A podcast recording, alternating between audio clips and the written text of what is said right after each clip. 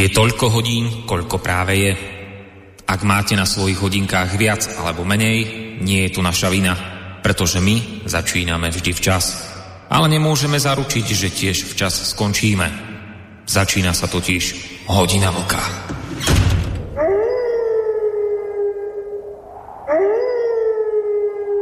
Tak príjemný dobrý večer, vážení poslucháči. Máme tu záver pracovného týždňa a spolu s ním samozrejme aj tradičnú piatkovú reláciu Hodina Vlka, pri ktorej počúvaní vás z bansko bystrického štúdia pozdravuje Boris Koroni.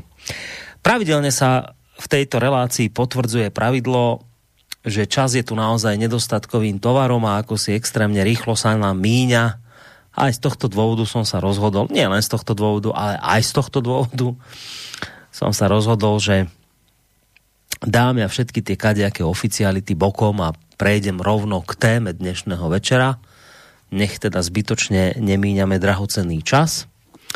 Na tento účel uh, ale musím opäť použiť môj osvedčený stroj času, pretože pri dnešnej téme špeciálne budeme potrebovať trošku oprášiť naše spomienky, ktoré už asi možno aj trošku zapadli prachom zabudnutia. Presúvame sa totižto, vážení poslucháči, do roku 2015. 6 rokov dozadu. No, kto by si to pamätal. Ideme do obdobia, kedy Maďari približne v tomto letnom čase, koncom augusta roku 2015, dokončujú výstavbu protimigračného plota na hradnici so Srbskom. Deje sa to v čase, a preto, lebo do Maďarska denne prúdia v 2015 tisíce utečencov. Vtedy pred tými šiestimi rokmi žiada len v auguste o azyl v Maďarsku takmer 39 tisíc ľudí. Za jeden mesiac, august 2015, žiadosti o azyl Maďarsko 39 tisíc. No, iste si na to všetci samozrejme veľmi dobre spomínate. Maďarský premiér Viktor Orbán e, ako reakciu na toto dianie stavia spomínaný plot. Robí tak napriek neutíchajúcej domácej, opozičnej, ale predovšetkým svetovej kritike. A tá sa naozaj na ňoho zosypala teda statočne. V podstate okamžite, ako stavia alebo dokončuje v tomto období výstavbu plota medzi Maďarskom a Srbskom. V podstate okamžite sa ozýva srbský premiér Alexander Vučić, ktorý hovorí, citujem, som prekvapený a šokovaný, stavba múrov nie je riešením. Nebudeme robiť to isté pre Macedónsko ako Maďari. Srbsko nebude stavať múry, hovorí srbský premiér Vučić v 2015. Koniec citácie. Ku kritike zo strany srbského premiéra sa v podstate okamžite pridáva za to, čo robí maďarský premiér Orbán a jeho vtedajší rakúsky náprotivok Werner Feynman, ktorý prirovnáva postup Viktora Orbána v otázke utečencov k nacistickej rasovej politike. Citujem, rozdeľovať ľudí a ľudské práva podľa náboženstiev je nepriateľné napchať utečencov do vlaku a poslať ich niekam úplne inám, ako si oni sami myslia, to mi pripomína najhoršie chvíle nášho kontinentu. Hovorí v 2015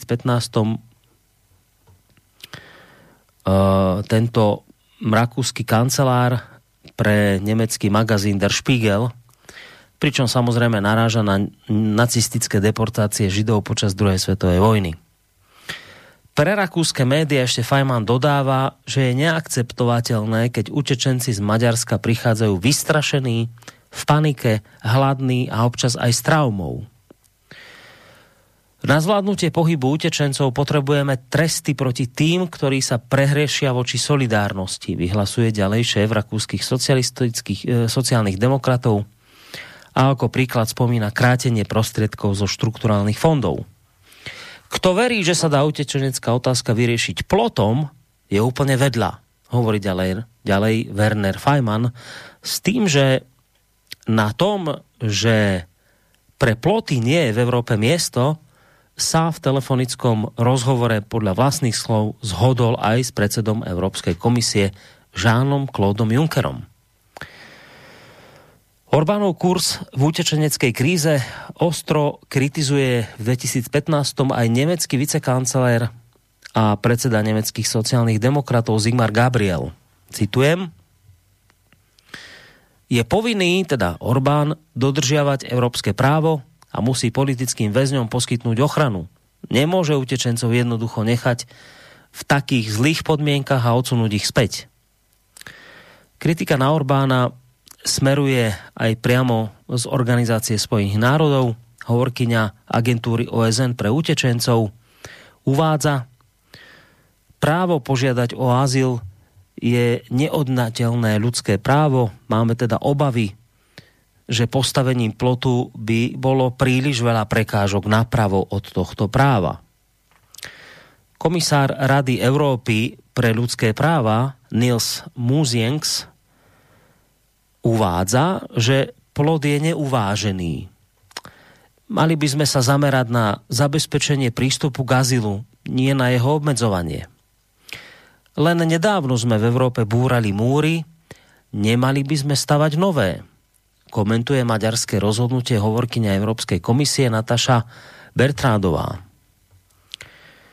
Vtedajší francúzsky minister zahraničných vecí Laurent Fabie sa tiež pridáva ku kritike Orbána a hovorí, že celkovo prístup niektorých východoevropských krajín k migrantom je škandalózny. A samozrejme dodáva, že sa to týka aj Maďarska, ktoré buduje plod na hranici so Srbskom. Šéf francúzskej diplomácie v rozhovore s rozhlasovou stanicou Europe One, alebo teda Európa, Európa 1, e, s televíziou RTL a denníkom Le Monde vyhlasuje, že Budapešť nerešpektuje európske hodnoty s tým, že je šokovaný, keď počuje hovoriť o utečencoch ako o produktoch. Nemali by sme zabúdať, že sú to muži, ženy a deti so svojimi úzkosťami a nádejami, zdôrazňuje Laurent Fabie. Podľa neho by Budapešť mala bariéru odstrániť a Európska únia by mala viesť vážnu debatu s maďarskými predstaviteľmi. Samozrejme tej kritiky, ktorú tu teraz citujem z 2015. Samozrejme, že tej kritiky sa vážení poslucháči v 2015. vali na Viktora Orbána zo všetkých strán neurekom a ďaleko viac. A ja by som naozaj podobnými citáciami, aké ste teraz počuli odo mňa, boli autentické citácie spred 6 rokov, ja by som podobnými citáciami, myslím, že pokojne vyplnil aj celú dnešnú reláciu, ak by ste chceli. Ak by som ich mal citovať, tak by som s tým kľudne zabil dve hodiny času. Toľko ich bolo. Ale e, nebudem to robiť, ja sa obmedzím už len na reakcie zo Slovenska z tohto obdobia. Vtedajšieho prezidenta Andreja Kisku toho už púšťať nebudem, pretože ten jeho neslávne známy príhovor o tom, ako nám nič nehrozí, zo strany migrantov, ako by sme sa, aby sme sa teda prestali strašiť, aby sme pomáhali utečencom a prijímali ich a aby sme nenaskakovali na heslá fašistov. Toto všetko som už v tejto relácii niekoľkokrát zo strany tohto prezidenta púšťal. Ten Kiskov prejav je už, myslím, chronicky známy. Takže tohto pána už dnes spúšťať v tejto súvislosti nebudem, ale naozaj v 2015 veľmi intenzívne sa aj on vyjadroval v podobnom duchu, aký sme tu teraz počuli. Pustím vám niečo iné, vážení poslucháči, pretože práve v tej napätej dobe počas tej výstavby maďarského plota v tom 2015 a práve v auguste keď e, Orbán tento plont e, ako s jeho výstavbou končí pomaly, tak práve v tejto napätej dobe výstavby maďarského plota zorganizoval vtedy v auguste 2015 denník N verejnú debatu o utečencoch. Ja vás nebudem teraz zbytočne meškať a zdržiavať tým, že kto tam všetko vystúpil, čo tam všetko odznelo, čo sa tam narozprávalo. Len teda pre potreby dnešnej relácie poviem, že ja som si z celej tej debaty vyťahol len taký krátky úryvok z diskusie, kde sa k publiku prihovára ako jedna z pozvaných hostí aj europoslankyňa za stranu Smer, Monika Flašíková Beňová. Tak poďme si vypočuť ju, ako ona um, vtedy vlastne okomentovala celú túto situáciu na pozadí aj toho, čo sa dialo vlastne v Maďarsku v súvislosti s výstavbou plota. Veď my sa bavíme o tom, že viacej, niekoľkokrát násobne viacej ako táto miestnosť sa za jeden deň utopilo ľudí tak si predstavte teraz, tí, ktorí sa tu smejete, ako utekáte z krajiny, kde je vojna, kde môžu zabiť vaše deti, kde môžu znásilniť vašu ženu, kde môžu zabiť vás. Utekáte z tej krajiny, priplávate k nejakému brehu a tam vám povedia, viete čo, vráťte sa preč, my vás tu nechceme. My máme svoj komfort, my si chodíme tu na dovolenky, my tu máme preplnenú južnú magistrálu smerom z Nemecka a z Rakúska a z Talianska do Chorvátska, lebo tam sa cítime bezpečne, tam chceme ísť na dovolenky. Čo to je za chorý prístup, ktorý tu počujem v tejto krajine? Krajine. Veď koľky, koľky z tejto krajiny odišli? Koľky z tejto krajiny odišli v minulosti a hľadali si prácu niekde inde? A čo, nedostali tú prácu? Nezačlenili sa do spoločnosti? Dostali. A keď sa budeme baviť o tom, že tí, ktorí prídu, že tam budú 2-3% tých zlých, v každej spoločnosti sa nájdú nejakí, ktorí sú zlí. A Veď v každej jednej je to jedno, či sem príde nejaká iná skupina, kde sa to môže vyskytnúť. Nikdy to nevieme ochrániť, aby tam taká skupina nebola. Ale aj v našej spoločnosti sú, sú sú zlí ľudia, všetci tí. Zoberme si prípad, ktorý tu bol pred rokmi. Nejakí rodičia nehali dceru, bieli kresťanskí rodičia, dceru zavretú v chladničke mŕtvu, aby na ňu mohli brať detské prídavky a my sa ideme tváriť, že sem prídu nejakí pristahovalci, ktorí sú zlí. Tak keď si sprav...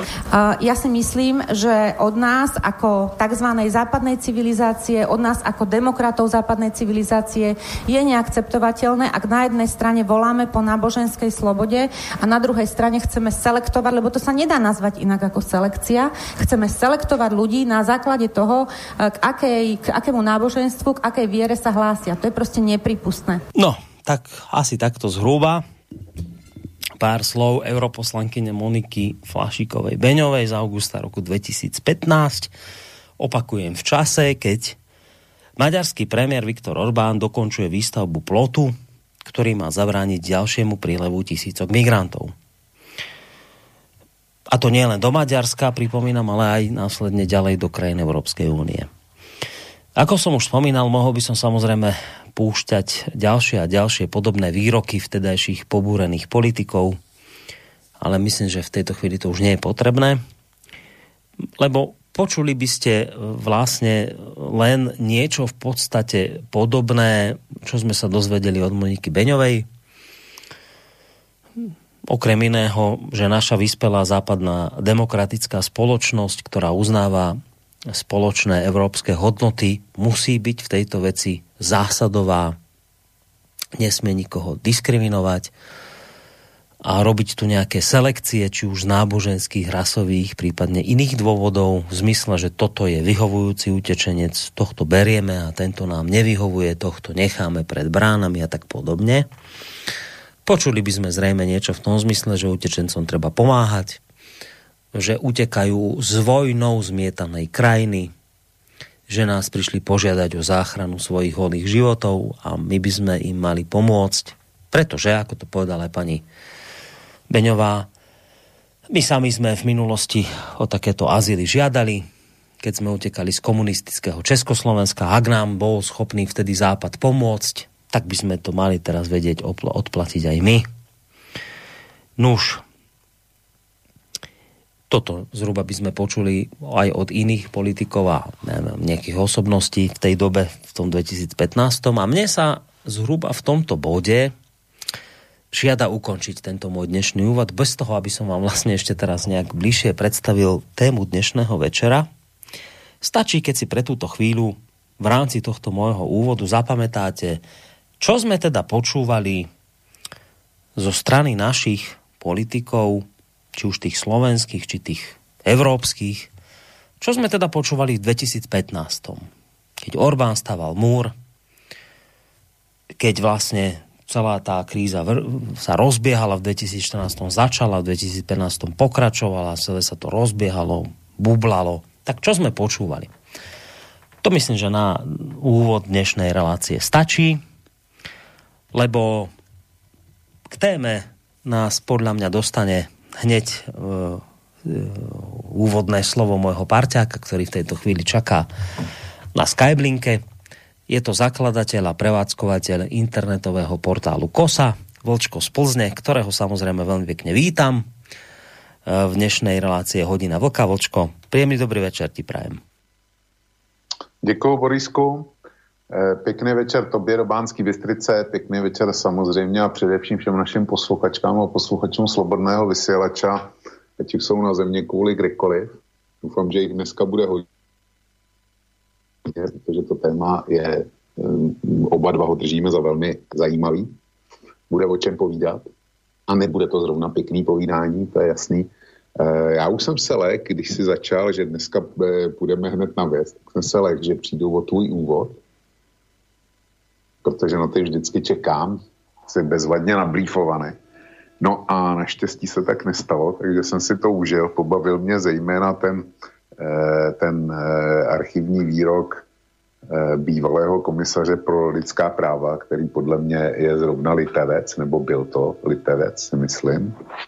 Zkrátka představitel jedné z, z Balcké republiky, který tenkrát byl proti všem plotům a všechno se mělo řešit chtěl řešit především jaksi eh, začlenovací politiku a, a vízovou politiku. No a dneska e, jeho stát, jestli to byl Litevec, já si myslím, že ano, tak dneska je to všechno určitě jinak.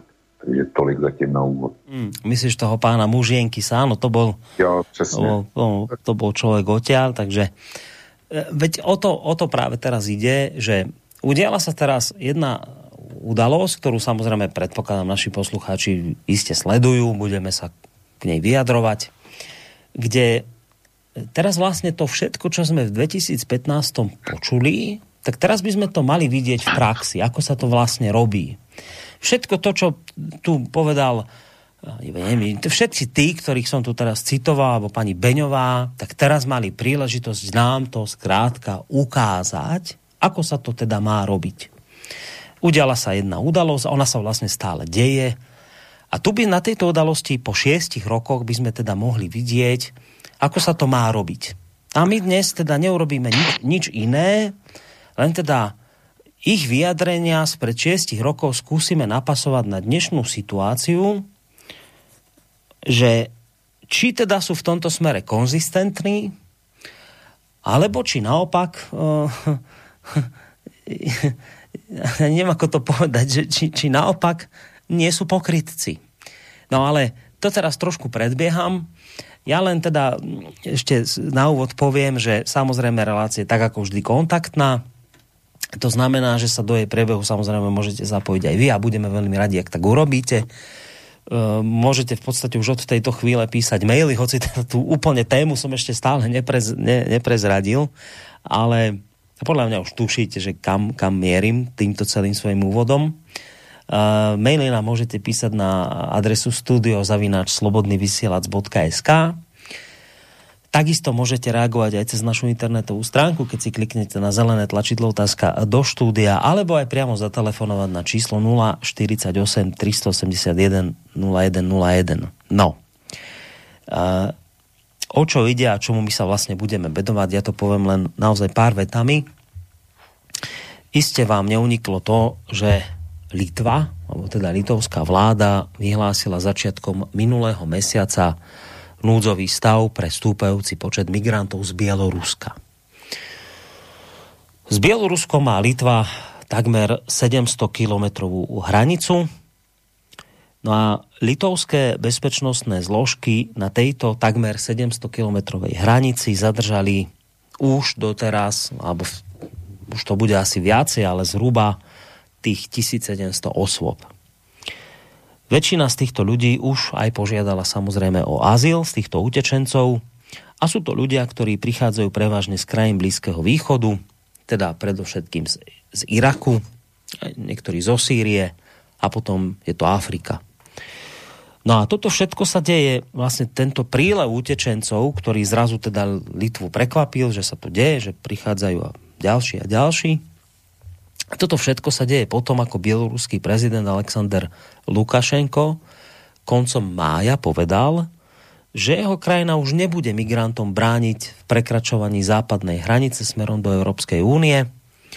A vlastne toto vyhlásil potom, ako Európska únia uvalila sankcie na Bielorusko v dôsledku májového presmerovania dopravného lietadla do Minska, kde zadržala bieloruského disidenta nachádzajúceho sa na palube lietadla.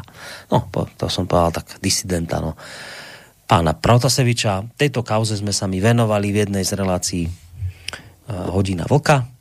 Takže na základe tohto zadržania došlo k sankciám Európskej únie a Lukašenko povedal, dobre, ja nebudem na základe toho už žiadnym migrantom brániť v prechode hraníc ďalej. No a toto je vlastne vec, ktorá sa teraz aktuálne deje a na jej pozadí by sme mi radi teraz videli to, čo sme počuli z pred 6 rokov, že teraz by sme chceli vidieť, že tak máme tu takýto prípad a ako sa s tým európske krajiny, teda v duchu tých vyhlásení, ktoré sme tu počuli z 2015. Čakali by sme, že budú v tomto smere konzistentné a že budú naozaj tak konať, ako to vtedy hovorili. Tak ideme zistiť, že či to tak naozaj je ako sa tie naše elity európske aj tie naše domáce v tomto smere zachovali, či sú konzistentné, alebo nebodaj pokrytecké. Tak, Očko, ty si k tejto téme napísal aj článok u seba na kose, očividne ťa táto téma tiež zaujala. No, um, treba na, na úvod asi takú otázku položiť, že skôr ako sa dostaneme k tomu pokrytectvu versus uh, konzistentnosti. Um, ten bieloruský prezident Lukašenko, on vraví, že ako, idú ďalší migranti asi do Litvy, ale ja, čo ja s tým? Ja s tým nič nemám, oni tam idú a ja nič. No ale v podstate Bielorusko to popiera, ale bieloruský prezident Lukašenko po uvalení sankcií vyhlásil, že ho krajina už nebude migrantom brániť v prekračovaní západnej hranice smerom do Európskej únie hoci teda on tvrdí, že on nič neorganizuje, po, podozrenia sú ale také, že Bielorusko nielen, že teda nebráni prechodu migrantov, ale že prechody cez svoje územie aj priamo organizuje. Litva hovorí, že aj má nejaké vraj dôkazy, že to teda zámerne Lukašenko robí, dokonca naznačujú, že sa možno zámerne dohodol s irackou stranou, aby tých Iračanov vozila do Bieloruska a on ich bude ďalej distribuovať cez litovské hranice do Európy, Čiže ako to ty vidíš, e, že, že je to z jeho strany jednoznačne pomsta za tie, za tie sankcie, alebo ne, nebodaj naozaj v tomto je on nevine? Ako toto je, Vočko? Budisku, já si myslím, že tohle e, to je naprosto podružná otázka, jo. To, tím se jí nevyhejbám. Zkrátka, tady jde, e, ty si tu linku nasadil už na samém začátku, dal si ty vyjádření z roku 2015 a dneska tady máme situaci, když, kdy přes Bělorusko proudí migranti, ilegální migranti, je potřeba říct, do e, zemí Evropské unie a využívají k tomu e, poměrně dlouhou e, bělorusko-litevskou hranici. To je něco přes 500 kilometrů zelený hranice a já si myslím, že je v podstatě jedno, jestli Lukašenko nic nedělá, nějak se neangažuje, anebo mm. jestli to podporuje. Jo. Evropská unie zcela jasně vyhlásila sankce vůči Bělorusku. Jo. Prostě Evropské unii nevyhovuje režim, který v Bělorusku je. A já si troufnu říct, eh, že tvrzení o tom, že vyhrála paní Tichanovská prezidentské volby, se podle mě nezakládá na pravdě. Já to nemůžu dokázat. Stejně jako paní Tichanovská a všichni její fandové a sponzoři nemohou dokázat, že e, vyhrála. Oni to mají jednoduchý. Oni tvrdí, volby byly sfalšované a my ty volby neuznáváme a, a tím je to pro ně vyřízený. Ale nikdo nezná e, přesný výsledek voleb protože ač Lukašenko pozval eh, pozorovatele eh, z OBSE na běloruský volby, tak ty odmítli přijet. Tím pádem, tím pádem už byla znemožněná jakákoliv nezávislá kontrola ještě předtím, než ty volby proběhly. Kdyby byly zápisy o tom, že bylo tolik a tolik sfalšovaných a že to ty komisaři přepočítali a zjistili, že byl takový a takový výsledek na rozdíl od oficiálního, tak bychom měli něco v ruce. Takhle máme e, proti sobě dvě tvrzení, který e, si osvojujeme jako, jako pravdivý, který z nich je pravdivý na základě našich sympatí nebo antipatí e, k Lukašenkovi, Bělorusku, potažmo Rusku. Jinak e, předesílám, že v téhle kauze nejde o migranty ani tak, nejde o Bělorusko, ale v každém případě jde o Rusko. V Bělorusku se za každou cenu zkouší nějaký takový ukrajinský scénář a smyslem eh, těch událostí okolo Běloruska není instalace demokracie a, a e, já nevím, eh, evropský hodnot v Bělorusku. Podívej se na Turecko. Já dneska o Turecku budu v této souvislosti mluvit ještě víckrát, ale podívej se například na Turecko. To je privilegovaná země ve vztahu k Evropské unii. Je to, je to spojenec NATO. A jaksi demokracie v Turecku v současnosti a v Bělorusku si myslím, že si zase až tak moc vyčítat nemají. Ale hmm. říkám, k Turecku se ještě vrátím.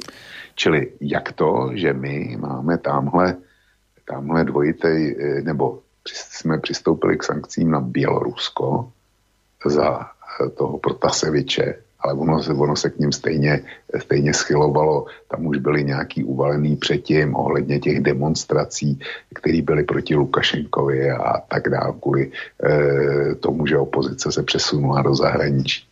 Jak to, že e, stejné sankce dávno neuvolila Evropská unie vůči Ankaře, když proti e, současnému režimu tam byly taky masové demonstrace kdy on sice nezadržel ve vzdušném prostoru e, neutrální letadlo e, s tím, že by ho donutil přistát a vytáhl si e, některého z cestujících. To neudělal. Ale udělal spoustu jiných věcí, kdy například zadržel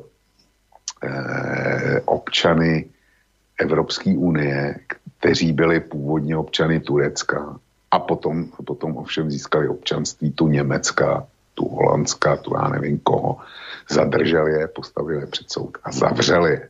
A dejme tomu, že to byli i novináři eh, v nemalém počtu případů.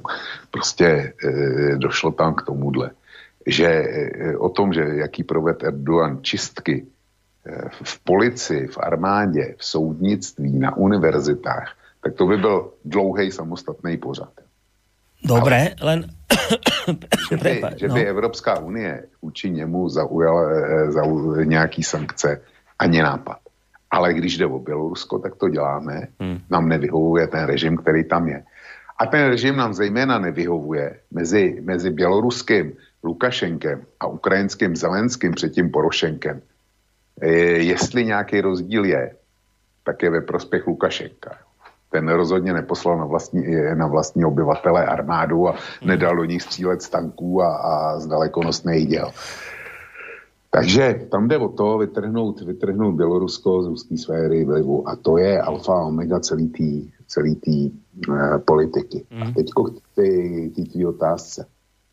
Já mám pod rukou něco, co zatím nebylo publikováno a mám to pod rukou jenom díky čtenáři, který mi to napsal. Ty jsi se ptal, jak je na tom Lukašenko, jestli to organizuje, nebo jestli to je nějaký vedlejší produkt a on tomu jenom dává. Tak, vieš, že buď to organizuješ, alebo robíš len to, že vidím, že utekajú a ja im nezabráním. Hej? Že buď máš no. tak, alebo tak. No. Ale že by Lukašenko dokázal, kdyby chtěl, tak by zakázal přílety letadel z Iráku, o tom, o tom se snad nemusíme bavit. Nicméně mám pod rukou něco, co e, u nás rozhodně nebylo publikováno a není známý. A mám to jenom díky jednomu ze svých čtenářů, který e, mi poslal mail, e, z něhož přečtu začátek. Já bych doplnil ten váš článek o Litvě, to je ten, o kterém jsi mluvil. Ta podstata, proč Bělorusko nebrání migrantům při překročení hranic do Litvy, spočívá v tom, že Bělorusko dříve bralo poplatky z rozpočtu Evropské unie na, ochranic, na ochranu hranic před migranty A díky iniciativě Litvy, která tyto příspěvky zablokovala v EU, byly tyto příspěvky pro Bělorusko, pro Bělorusko zrušeny. Takže Bělorusko nyní nějak aktivně nebrání průchodu migrantů přes své území do Litvy. To mi poslal eh, posluchač, eh, který, o kterém vím následující věci. Za prvé, za manželku má Bělorusku. No? Za druhý, dostal se do zcela vážného konfliktu eh, s Bělorusy, kteří v Praze uspořádali eh, demonstraci na Malostranském náměstí na podporu běloruské opozice. Dostal, eh, dostal se s nima do konfliktu tím způsobem, že on tam přišel s plagátem, který podporoval Lukašenka. A na něj se vrhnul některý z těch eh, Bělorusů a e, zkusil ho insultovat. Má to pikantní dohru v tom, že e, ten můj čtenář tak e, jak si požádal policii o pomoc, tam mu ji neposkytla, tak navíc byl označený za agresora on, No a e, vleklo se nějaký řízení, kde ho nakonec Praha jedna mu dala nějakou pořádkovou pokutu. Nicméně e, můj čtenář tohle, ten incident hnal, protože se cítí, jo, cítil a cítí křivděn, tak to hnal až policejní prezidium, kde neuspěl taky. A teďko naposled neuspěl u ombudsmana. A je tam ta podivuhodná e, skutečnost, že ho všichni odmítají a říkají e, tele, e, kamery, kamerový systém, který tam byl instalovaný, tak zrovna v okamžiku incidentu, který se odehrával, tak byly zaměřený jiným směrem. Jo? Čili, čili ku podivu Jinak, eh, jinak ty kamery zabírají hm. přesně, přesně mimo úsek tohohle, tohohle eh, časový úsek toho incidentu, zabírají přesně to místo, kde se to stalo. Mm. Takže t, taková, je, taková je pozice toho, kdo mi poslal tu informaci, že Bělorusko dříve dostávalo od Evropské unie peníze za to, že aktivně hlídalo vnější hranici Evropské unie.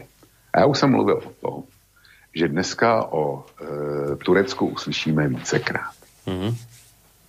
Je zajímavý, já už jsem popsal to, jak to vypadá e, v Turecku, vnitřní politika a tak dále, jak vypadá systém prezidenta Erdoana, který volby vyhrává dneska myslitelně těsně.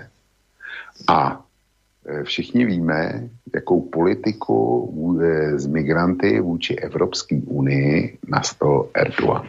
Ten je prostě začal pouštět na člunech, naposled to zkusili na pozemní hranici, protože se mu zdálo, že Evropská unie neplatí nebo platí málo. Takže jako začal s tímhle trendem. A to velmi drsným způsobem. A nejde o to, že jsou to denně nebo měsíčně stovky migrantů a celkem 4 tisíce. Jde o to, že to jsou 100 tisíce migrantů, který, který šli přes eh, turecko-evropské hranice. 100 tisíce migrantů. A Evropská unie na to reagovala jak? Tím, že slíbila, slíbila obrovské miliardy eur Turecku jako pomoc na to, aby Turecko ty migranty nepouštělo. Takže my se tady bavíme, eh, my se dneska budeme bavit o dvojích metrech o hmm. farizejství, o pokrytectví, o lhaní si, o tom, že evropské hodnoty a lidský práva jednou platí a jednou neplatí, hmm. se, nám to, se nám to nehodí. Budeme se bavit o tom. A právě příklad Turecka je jeden z nejmarkantnějších. Vieš, preto som aj začal tou otázkou, že či ten eh, Lukašenko to organizuje, alebo sa na to len pozerá, že sa to deje, lebo keď som si tak pozeral tie rôzne vyjadrenia politikov, tak oni sa ako keby nesú v takom opare, že ak nás chcete, tak by som to povedal, že ak nás chcete dnes porovnávať s 2015 a chcete z nás urobiť pokrycov, tak vedzte, že nás nemôžete porovnávať s tedajšou situáciou, lebo teraz v, tej, v tom Bielorusku je situácia nová, respektíve v Litve. To je nová situácia, ktorá doteraz nebola, lebo kým doteraz to bolo ako akoby masové nejaké, že tí, tí utečenci utekali a chceli sa zachrániť a my sme sa k tomu nejako postavili, tak teraz to novum je v tom, že štátna moc Bieloruska toto priamo organizuje. Že ona teraz, toto nie je už taká tá klasická utečenecká kríza, ktorú sme zažili pri Maďaroch a stavaní plotu a neviem toho v 2015. Ale toto je nové v tom, že predstavte si, že ten, že ten Lukašenko on robí všetko preto, aby tých utečencov ťahal z Iraku, on dokonca ich pozýva sem, on urobil všetko preto, aby Iračania nasadli do lietadla, oni priletia do Biel- Bieloruska, on ich potom pustí cez hranice. Dokonca nie len, že pustí, ale že Litva má dôkaz, že Bielorusko že, že normálne, že nejaké bieloruské bezpečnostné zložky dohliadajú na tých utečencov, kým sa nedostanú cez hranicu. Čiže Čiže skrátka, dobre, teraz títo ľudia by ti povedali, ne, nerobte vy reláciu, kde nás chcete vykresliť ako pokrycov, lebo, sme, lebo máme dvojaké metre, lebo vy porovnávate dve rozdielne veci. Vtedy v tom Maďarsku to bola húfná masová akcia, v podstate nikým neorganizovaná, bolo to iba čiste o tom, že sa ľudia chceli zachrániť, utekali, ale tu máme novú situáciu v tom, že teraz po prvýkrát, po prvýkrát, a teraz Áno, ty si už z časti na to odpovedal, že už to robilo Turecko, ale dobre. Teraz po prvýkrát zažívame to, že nejaký štátny predstaviteľ masovo organizuje, on sa na tom podiela, štát sa podiela na tom, aby nám tu masovo utekali migranti. Tak logicky my musíme voči tomuto zasiahnuť, ale to nie je dvojaký meter, to je nová situácia, ktorá doteraz nebola. No, tak eh, to je to je pokrytectví hned na několik způsobů. Eh, ten první, ten už si řekl, to je záležitost Turecka. Jo? Protože Turecko bez... Eh, jestliže Turecko nyní je schopno evidentně efektivně bránit vyplouvání člunů a útoku na pozemní hranici a bylo, bylo toho schopno po roce 2015 několik let, a dokonce e, uzavřelo s Evropskou uní tenkrát při podpisu toho výpalného, který si inkasovalo v miliardách eur, tak bylo ochotno nějaký čas přebírat e, ty migranty, který, e, který byli zachycený po podepsání té dohody, tak je Řecko mohlo vracet do Turecka. Tak jestliže efektivně tohle mohlo dělat, tak to zcela nepochybně šlo z turecké strany zařídit i v létě roku 2015. A Turecko tomu naprosto nebránilo. Naopak Turecko se tím chtělo vynutit z Evropské unie řadu ústupků vedle těch finančních. To mělo být i, e, to měl být i bezvizový styk nebo e, možnost eh, pro turecké občany bez víz vycestovat na území Evropské unie. To se mimochodem do dneška ne, nenaplnilo. Jo. Ale ja len teda doplním, prepáč, len doplním, nezabudni, že Gréci natočili videá, ako turecké bezpečnostné zložky rúcajú tú bariéru, ktorá, ano. ten plot, ktorý mal zastaviť migrantov, že nie, že tomu nebránili Turci, intenzívne robili všetko preto, aby tí utečenci mohli utekať, keď potrebovali podojiť ďalšie miliardy z Európskej únie. Tak to poviem. Bol, bol, zaznamenali to Gréci. Zaznamenali jo. to. Čiže už sme to tu raz mali. Toto nie je novum, keby to aj bol, keby to aj rovno robil Lukašenko, teraz, že zámerne, tak nič nové sa tu nedeje. Už sme to mali pri Erdoánovi a je to zaznamenané. Tak. No, tak to, to, to máme jeden, eh, jedno pokrytectví. Pak tady máme druhý pokrytectví. Nám bylo líčeno, jakým způsobem, nebo jak musíme ty, ty uprchlíky, ty migranty z téhle vlny roku 2015 přijímat, tak je to naše povinnost, že to je humanitární gesto. Nakonec to i ta poslankyně zase, europoslankyně za říkala, že to jsou lidi, kteří utíkají z válečných zón a zachraňují si život. To je lež jako věž. Ty eh, lidi při tom v roce 2015 přes tu tureckou cestu, tak utíkali z Turecka. Neutíkali ze Sýrie, jak se nám snažili namluvit. Ty utíkali z Turecka. A e, jeden by řekl, že člověk, který utekl z váleční zóny. V Sýrii se válčilo, ale oni tam byli Afgánci a oni tam byli Somálci a, a Eritrejci a nevím kdo všechno. Prostě utíkal přes Turecko, kdo mohl, nejenom teda Syřané, byli tam taky Iráčané a utíkali z bezpečné země. Nech mi, nech mi někdo zkusí přesvědčit o tom, že ti, kteří se dostali do Turecka, takže nebyli v bezpečné zemi, kde jim naprosto nic nehrozilo. Kde není válka, kde jim nehrozilo znásilnění, zotročení, já nevím co všechno. Eh, Erdoğan je, eh, dejme tomu, autoritativní eh, nebo představitel autoritativního režimu. Nicméně, že by se tam vraždilo, že by eh, tam brali do otroctví, že by tam znásilňovali ženy a tak dále. Nic takového v Turecku prostě není. Roze, jestli ne, tak, eh, tak určitě ne jako státní, eh, státní, státní doktrina. Takže, jestliže, jestliže někdo utíká z bezpečné, z takzvaně bezpečné země, no tak si těžko zachraňuje život není žádný rozdíl mezi tím, jestli utíkají, utíkají přes e, Bělorusko, kde teda vládne teror, tam není žádná demokracie, tam vládne teror, takže my bychom měli chápat to, že e, Iráčan se tam necítí bezpečně a chce, chce utéct jinam, když teda pro nás Lukašenko je e, do té míry příšera, že na něj uvalujeme e, různé sankce a, a nejradši bychom ho zadupali do země. Ale my se dostáváme k pokrytectví eh, dalšímu. Kdo pak utíká teď? Kdo pak je ten, ten eh, hlavní migrant? To jsou, to jsou Iráčani, že Oni, oni tam teda jsou například Somálci taky a, a, a pár dalších. Ale především jsou to Iráčané. A já se musím ptát, jaký je rozdíl mezi Iráčanem, který utíká přes Turecko, nebo který sedne do gumového člunu a, a vypluje z Tuniska nebo z Líbie, chce se dostat do Evropské unie. A toho my jsme povinni přijmout, přerozdělit, přijmout a tak dále.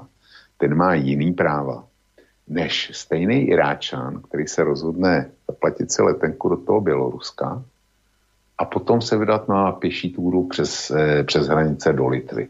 S tím, že samozřejmě on nechce zůstat v té Litvě, ale on chce zůstat v Německu nebo v Rakousku nebo ve Švédsku. Jo, to, je, to je jejich cíl. Tak já se ptám eh, těch jedině správných, jimž teďko děláš ďáblova advokáta, jaký je rozdíl mezi, eh, mezi Iráčanem prvního druhu, to znamená týkajícím přes moře do Řecka, do Itálie, a mezi Iráčanem, který, který letecky utíká do Litvy. To je další poznámka.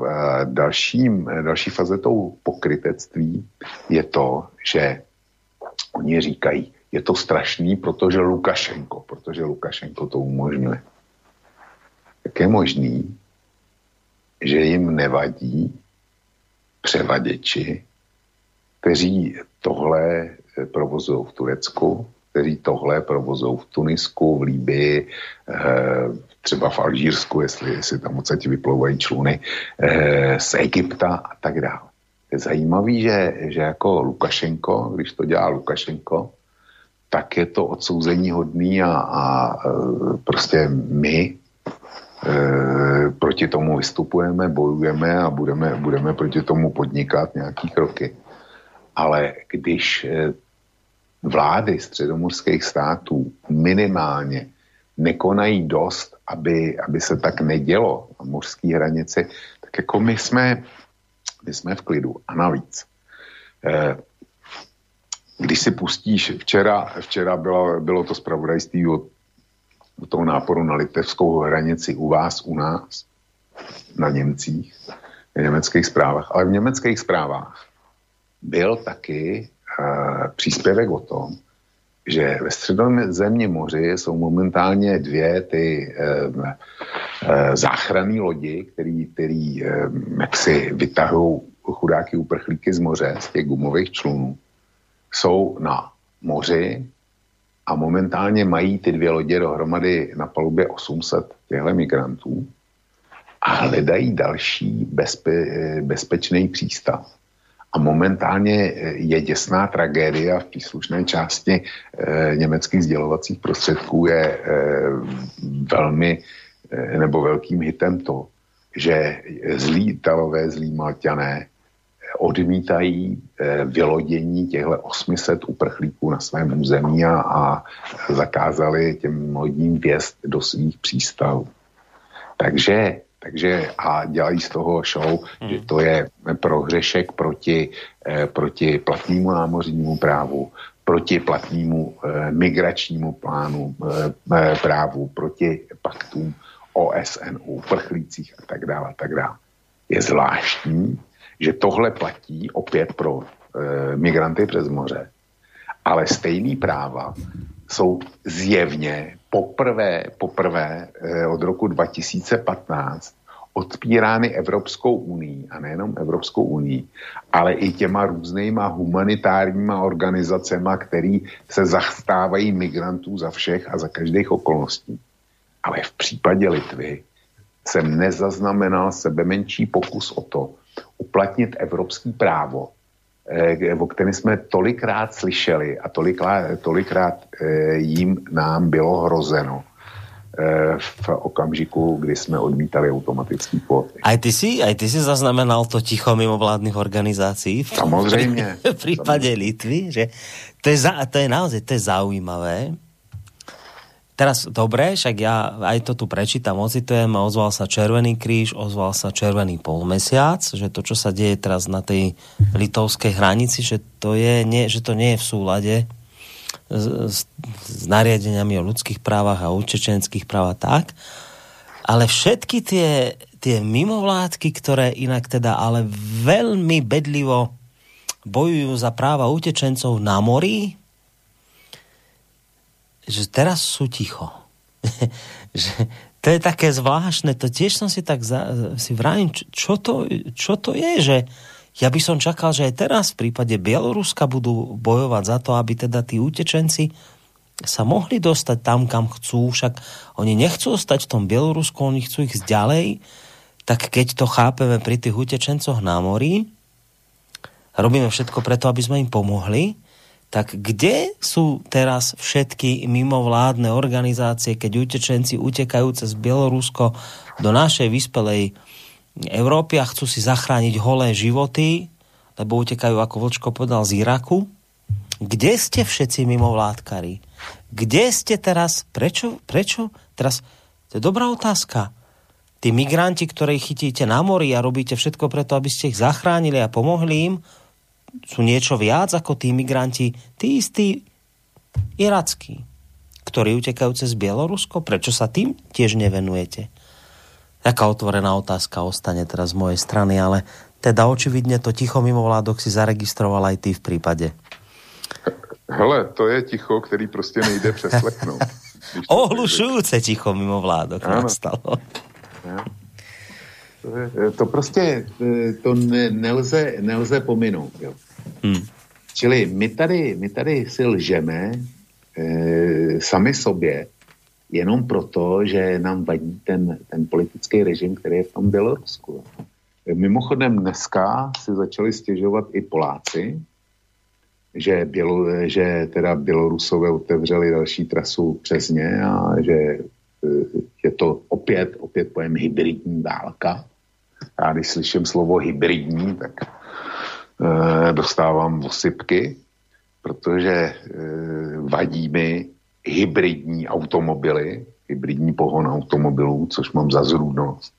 Vadí mi slovo hybridní válka, kdy my zjevně můžeme e, jaksi mm, působit já nevím, jak bych to řekl, prostě působit proti režimům v Rusku, a v Bělorusku a jinde.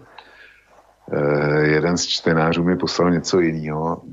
Eh, nějaký dva ruský žer, žertéři, já bych je označil za provokatéry, tak eh, ty se, ty kontaktovali švédskou ministrině zahraničí, tuším, a natočili si rozhovor s ní a jeden z nich se vydával za pracovníka Navalného nadace a ten ten druhý to byla žena, se vydávala za Navalného ženu. a v tom rozhovoru jako se zmiňovala o tom, že by chtěla kandidovat na prezidentku. Ten pořad, nebo to natočení je na YouTube umístěno. Doufám, že tam ještě teda pořád je. No a z té švédské ministrině zahraničí vypadlo, to si nedávala pozor, pozor na jazyk, tak vypadlo, že mají pro podporu proti putinovské opozice v Rusku připraveno a mluvila o bloku zemí asi 6 nebo 39 milionů eur. Jo, to, to prostě to jsou obrovské peníze a bavila se jenom, jenom o Švédsku. E, a že je slíbila jim plnou podporu a poradila jim, aby si pro peníze došli na americkou ambasádu a tak dále. Čili pro nás je hybridní vojna to, že vychází nějaký sputnik tamhle, ruský, vychází ve slovenské české mutaci že eh, vysílá Russia Today jako televize. To je pro nás eh, důkaz ruského nepřátelství.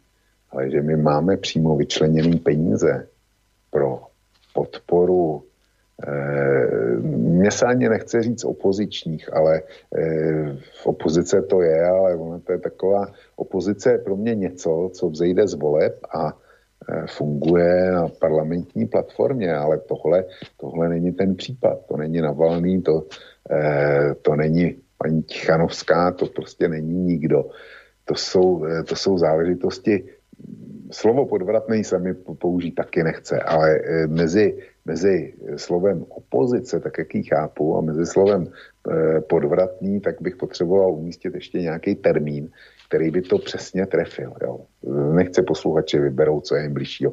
Ale zkrátka mi takovýhle ty, ty eh, pololegální nebo kdy i, i, i ilegální eh, skupiny v zemích, kde je režim, který nám nevyhovuje, tak ty my podporujeme finančně a děláme že je to tak správně, že se to může, že se to smí. Ale když eh, vychází eh, Sputnik v české mutaci, nebo vysílá Russia Today, tak, eh, tak je to hybridní válka.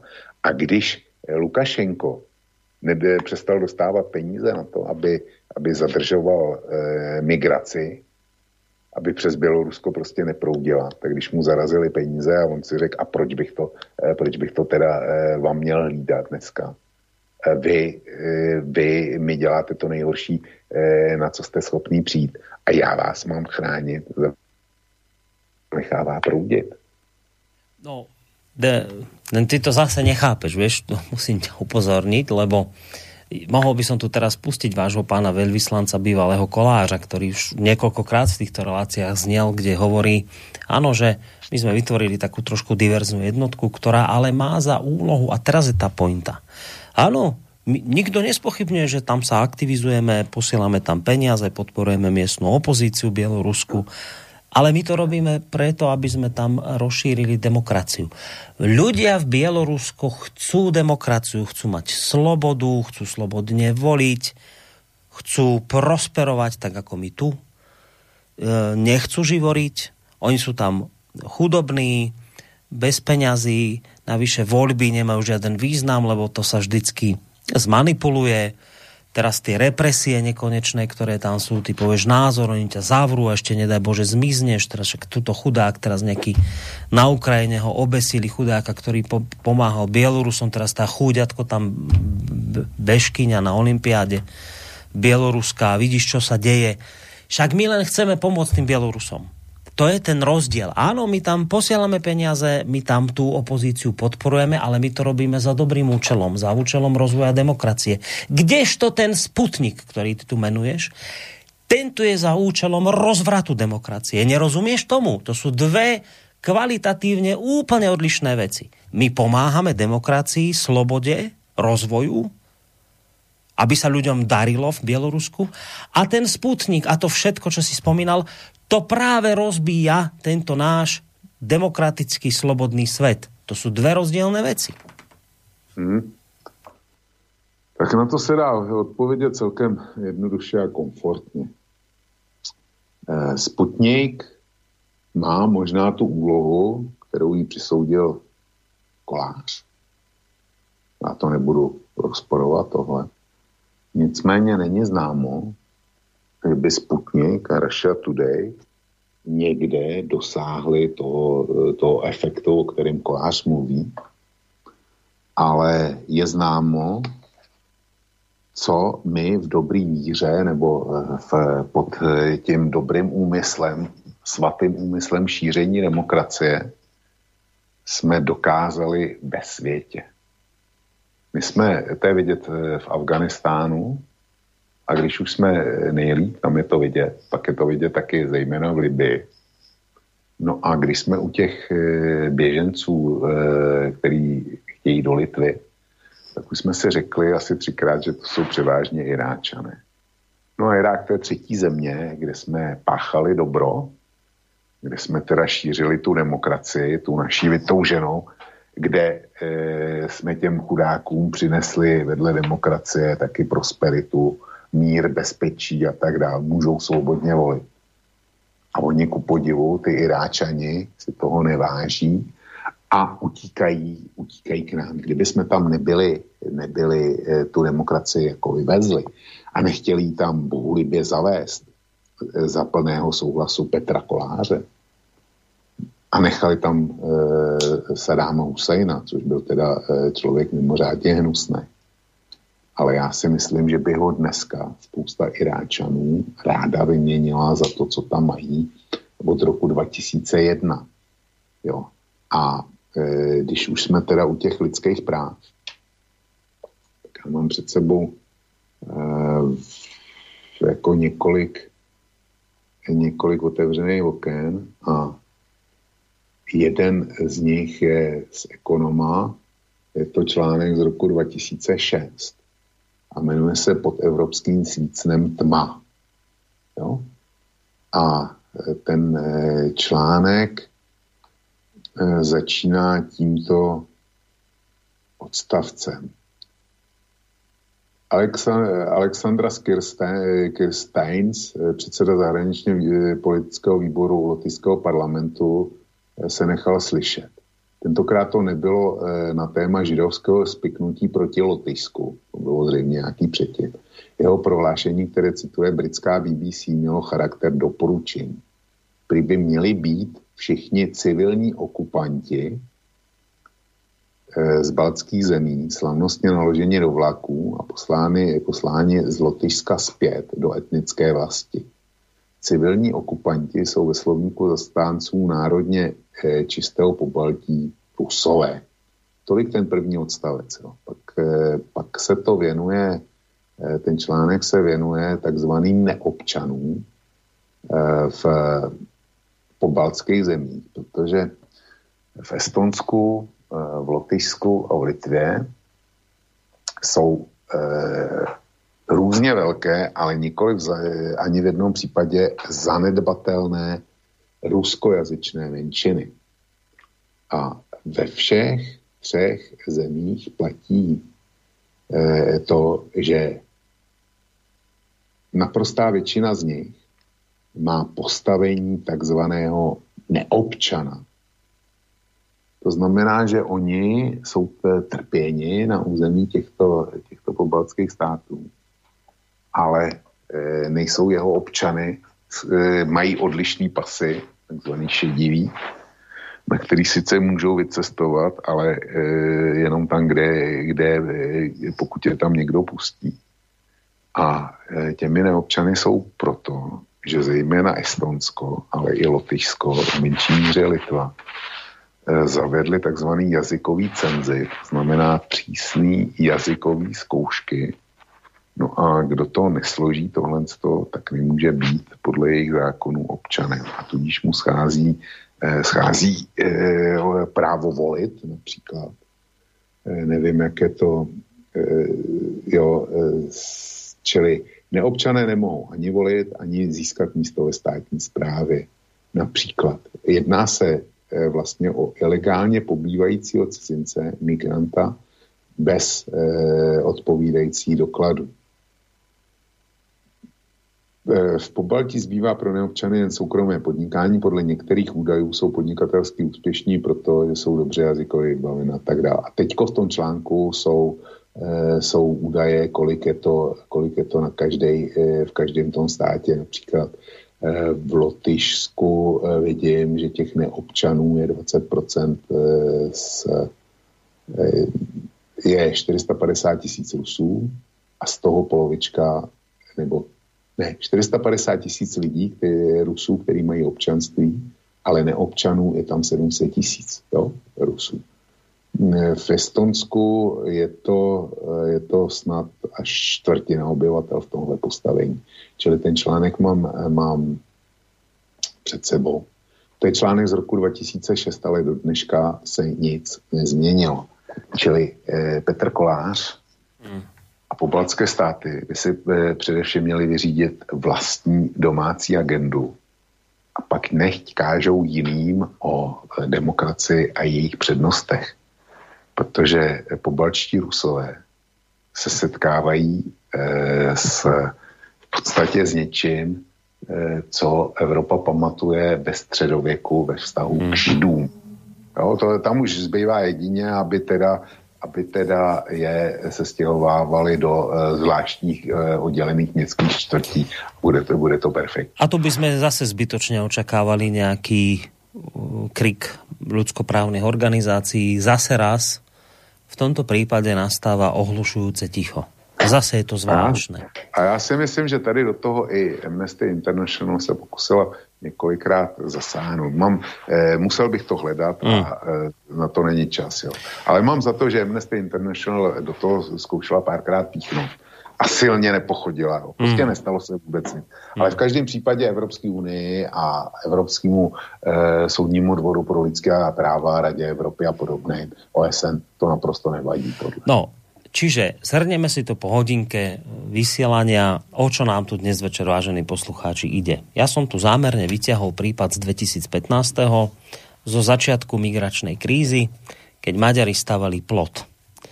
A povedali, nebudeme púšťať migrantov cez naše územie ďalej. Viete, že okolo toho vznikol neuveriteľný humbug. Ja som tu v úvode citoval niektorých našich aj zahraničných politikov, ktorí teda sa vyjadrovali tak, ako sa vyjadrovali ako by povedali bratia Česi, vezmne kriticky.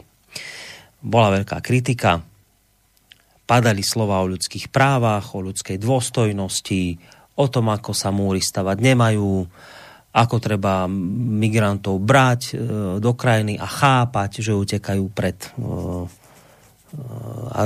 vojnou a zachraňujú si životy a tak ďalej. Tak to všetko ste počuli v úvode. A teraz nám nejde o nič iné, len na príklade podobného prípadu, ktorý sa odohrá 6 rokov po tejto udalosti, chceme len zistiť, ako to teda je. Či aj v tomto prípade budú tí, ktorí sa vtedy stavali k Maďarom takto kriticky, budú aj teraz kritickí vo vzťahu k Litve, čo robí?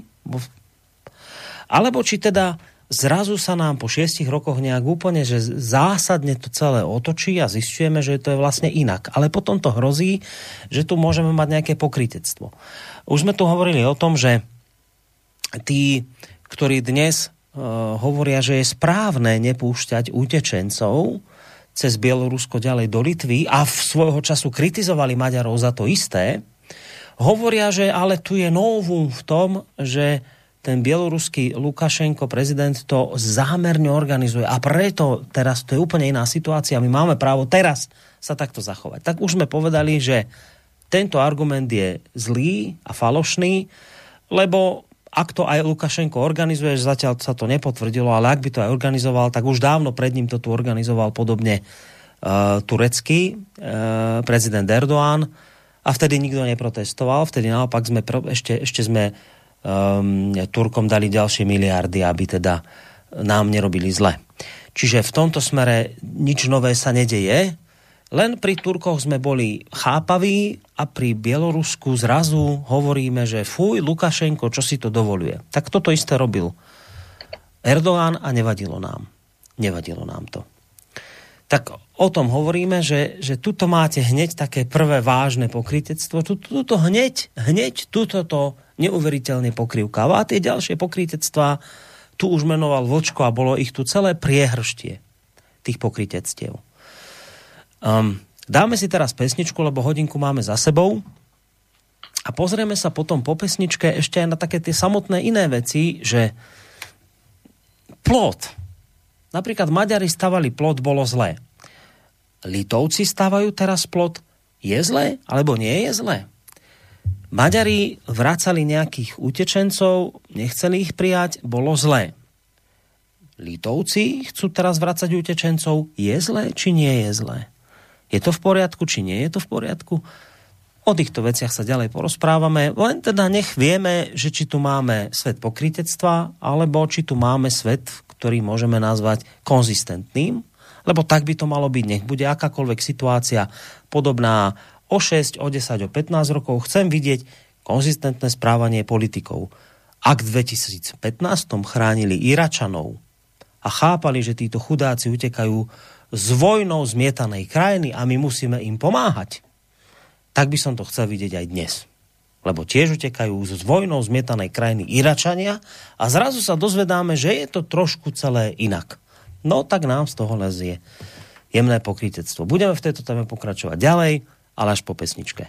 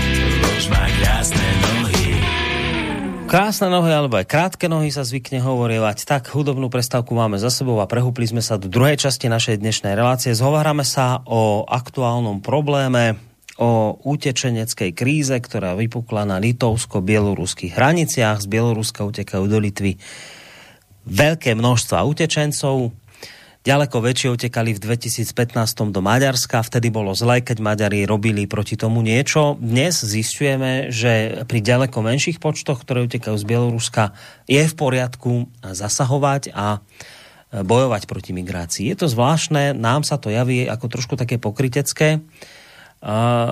Čakali by sme v tomto smere konzistentnejší postoj tých, ktorí sa v 2015 rozhorčovali nad maďarským plotom. Teraz sú zvláštne ticho.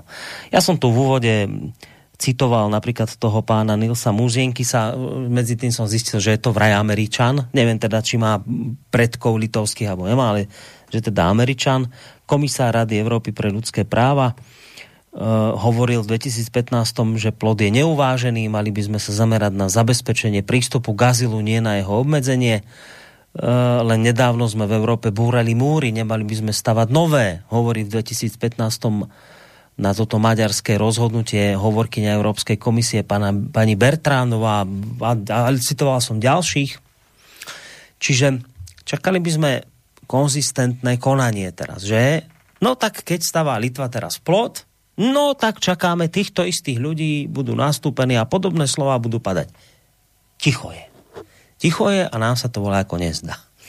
Budeme v tejto téme pokračovať ďalej, ja len teda pripomeniem, že nám môžete písať maily na adresu studiozavinačslobodnyvysielac.sk už sa k ním o malú chvíľku dostanem, alebo cez našu internetovú stránku, keď si kliknete na zelené tlačidlo otázka do štúdia, prípadne aj priamo nám zatelefonovať na číslo 048 381 0101. Ja som pred pesničkou hovoril, že by sme sa mohli trošku pozrieť aj na to, že ako je to vlastne s tými plotmi. Vyzerá to tak, že nie je plot ako plot, lebo ten maďarský plot teda to bol problém Litva spustila začiatkom minulého mesiaca na hraniciach s Bieloruskom výstavbu plota, čuduj sa svete, tiež stavá plot.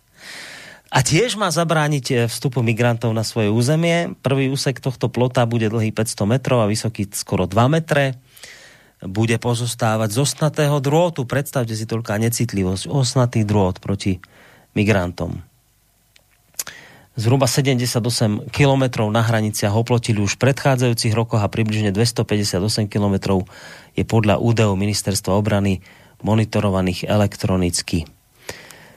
Tak tu by sme čakali krik za plot. Vlčko, ticho je. Tento plot je očividne iný plot, ako bol ten maďarský plot. Nie je plot ako plot. No, Borisko, ono úplně ticho není. E, s, já mám citát, ale e, bohužel rychle nemůžu najít současného e, ministra zahraničí Litvy Landsbergise e, z roku 2015, kdy se vymezil vůči Viktoru Orbánovi a Maďarsku. Krát se zapojil taky jako ten správný co to je vlastně zač a že ploty eh, je něco dávno minulýho a do dnešní Evropy se nehodící a tak dále a tak dále, školy Viktora Orbána. No a dneska, dneska je jedním z propagátorů toho litevského plotu. No. Je ve funkci, tak, eh, tak jako je najednou pro plot. Ale to není to nejzajímavější. No počká, vysvětlil tento svůj mentální obrat nějakým způsobem? Ne, nevysvětlil. ja to, to, nie, to, aha, to nie je potrebné nějak vysvětlovat, stačí, ale, že už... Aha. Ale mám něco lepšího. E, a sice vyjádření e, mm, komisařky pro vnitřní záležitosti, prostě evropskou e, ministrině vnitra, paní Johanssonovou ze Švédska. A dneska ČT ve svých hlavních zprávách přinesla jí vyjádření, který znělo nějak takhle. E, ten plot je docela dobrá věc. Oh. já, to, oh. já, jestli to půjde, tak to během, během relace ještě najdu z archivu ČT, protože už to tam bez zesporu musí být. A to je teda něco, co nemá, e, jistě uzná, že to nemá chybu, jo. To, to, mm, tohle vyjádření. To je krásné. Je jo. krásna metamorfóza po šiestich rokoch. Čo? Takže to je, to je prostě e, současná realita. Je opravdu o tom, že něco tak prolhaného, jako to, co provozujeme my, tak e, to, aby člověk pohledal. Já vím, že by nám dneska mohl, mohl někdo říct, a vy vlastně e, jste taky otočili názor, protože dřív jste byli proti migraci a dneska se zastáváte migrace do Litvy. Tak aby bylo jasno, kdyby tohle někdo chtěl říct. My jsme tenkrát říkali ne ilegální migraci a říkáme to i dneska. Samozřejmě. My, hmm. my prostě náš postoj k plotům neměníme. Ale my taky bychom, eh, my, my taky neříkáme, že je v pořádku trestat Bělorusko a myslet si, že to Bělorusko neodpoví. A e, odpovědělo přesně stejně jako Turecko. A navíc e, dřív Bělorusko za to dostávalo peníze, že tomu bránilo. A dneska v rámci sankcí to e, prostě ty peníze nedostává. Takže e, tolik náš postoj. A, jsme áno, to by sme sa, to, s, tý, s, s takouto kritikou by sme sa veľmi ľahko vysporiadali, pretože my sme samozrejme ak ja teraz hovorím, že kde sa teraz podela kritika, však ja by som ju očakával. Ja som kritizoval mať, e, e, ja som kritizoval tých, ktorí v tej dobe bojovali proti múru a kritizoval by som ich aj dnes. My sme v tomto smere konzistentní, len čo sa stalo s tými ľuďmi, ktorí vtedy kritizovali múr a teraz zrazu hovoria, ako si tu citoval, že múr je výborná vec. Zrazu? Ale pointa je inde. Pointa je to, čo si hovoril to druhé. Čo, sa na, čo, čo tu my teraz sme prekvapení, že tu Lukašenko, keby aj rovno to urobil, že tu organizuje teraz uh, takéto migračné toky. A prečo sme prekvapení? Veď tu pán Kolár, už nespomínaný, hovorí otvorene, že my organizujeme tak trošku diverzné jednotky, chceme jednoducho on hovorí, že chceme priniesť Bielorusom demokraciu, slobodu, povedzme si to ľudia teraz v tejto chvíli otvorene. My chceme zmeniť režim, nám nevyhovuje, že je tam, Bieloru, že je tam Lukašenko. My budeme stade to odtiaľto od nás z Českej republiky, z Litvy. My budeme robiť všetko preto, aby sme my dosiahli zmeny v krajine, ktorá je samostatná, nezávislá. My tu budeme do nich píchať, my do nich budeme vrtať, my budeme podporovať financiami miestnú opozíciu, budeme robiť prevraty, a keď sa Lukašenko naštve a povie, dobre, tak kašľať na vás, keď ste takýto, tak ja vám to vrátim týmto, tak my sme teraz zhrození. My sme teraz šokovaní, lebo čo si to ten Lukašenko dovoluje púšťať nám sa migrantov? Inak mimochodom tých migrantov, ktorých sme milovali pred 6 rokmi. Tých irackých migrantov, ktorí spočinuli na prsiach Merkelovej a ju tam boskávali a hladkali a milovali ju, mama Merkel, tak týchto istých, ktorí sme pred šestimi rokmi milovali, teraz zrazu sú fuj. Ale pointa je táto. A napísal to Vočko u seba vo svojom článku. Keby sme nepichali do Bieloruska, keby sme ne, ne, nechceli spraviť e, to, že tam jednoducho my rozhodneme, kto má v tejto krajine vládnuť, tak dneska by žiadna migračná kríza nebola. Dnes by Litovci nemali problém s migráciou, keby do toho Bieloruska neboli pichali. A čo, čo hovorím pod pichali? No tak Bielor- Lito, Litva sa dnes stala hlavným oporným bodom tzv. bieloruskej opozície. Cichanovská tam má nejaký svoj svoju v podstate akoby sťaby exilovú vládu.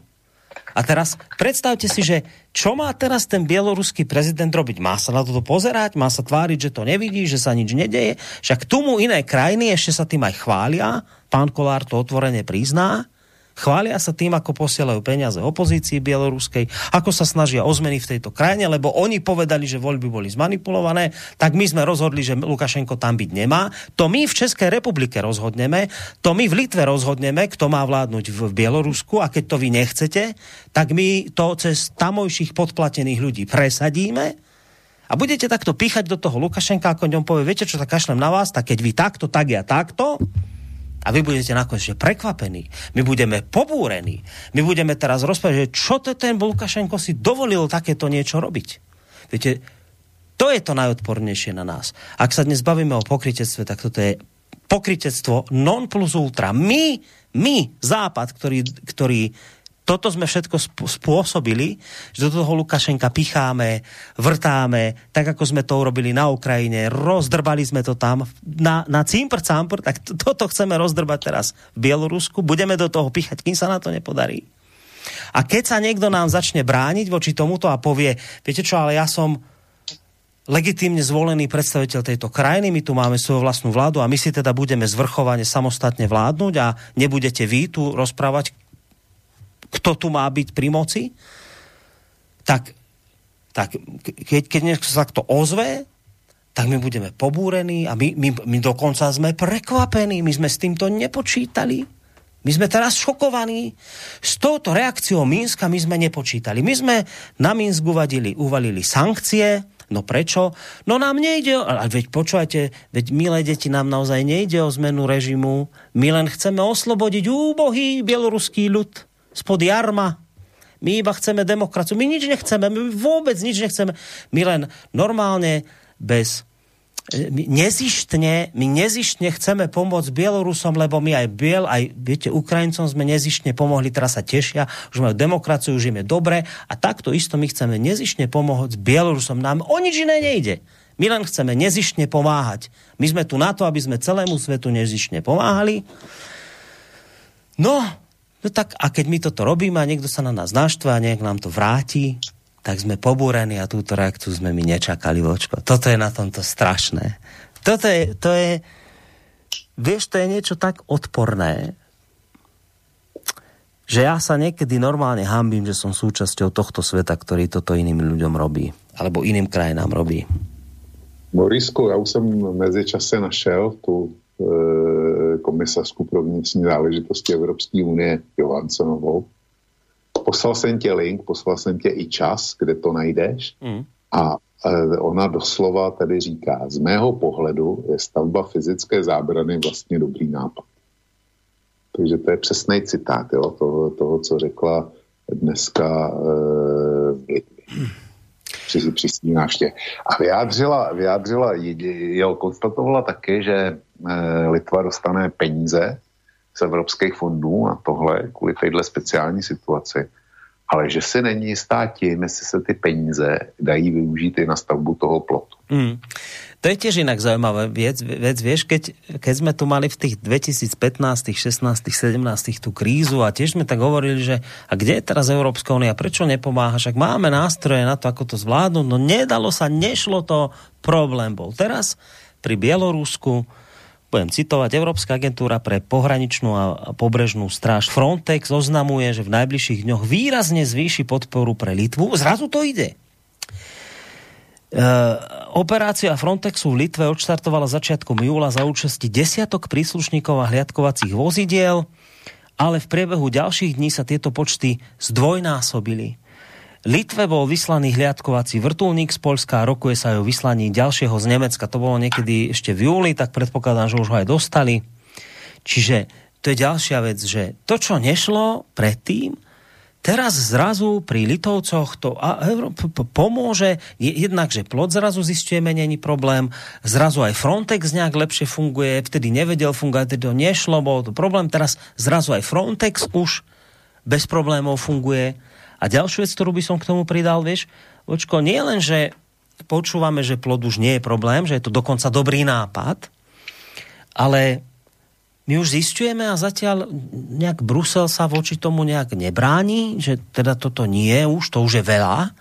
My zistujeme, že litovskí pohraničníci začínajú e, na príkaz ministerky vnútra tamojšie vrácať späť do Bieloruska migrantov, ktorí nelegálne prekročili hranicu pohraničníkov podporuje vojenská polícia, psovodi s obsami, eh, hraničná stráž má povolené v prípade nutnosti použiť násilie. V noci takto vracia od hraníc niekoľko skupín utečencov. Eh, lebo prečo? No lebo ochránci litovských hraníc musia, zrazu zistujeme, brániť všetkými spôsobmi tomu, aby títo migranti nelegálne prechádzali hranice. A prečo? No preto, lebo, tamto, lebo teraz, pozor poslucháči, tu bude teraz ten kvalitatívny rozdiel, lebo to vtedy v tom Maďarsku, to boli len úbožiaci, ktorí utekali pred vojnou, ale teraz toto je nástroj hybridného útoku proti Litve. Čiže vy keď poviete, že teraz je to hybridný útok, zrazu to úplne mení pravidlá. Dokonca vy už môžete, a od útorka sa to deje, môžete nahrani, na, nariadiť pohraničnej stráži, aby migrantov pokúšajúcich sa dostať na jej územie z Bieloruska nepustila cez hranice a v prípade potreby použila aj silu. Aj silu. Normálne silu, násilie, všetko je už dovolené, lebo prečo? Lebo v tomto prípade, teraz špeciálne, teraz po šiestich rokoch, už ide o nástroj hybridného útoku proti Litve.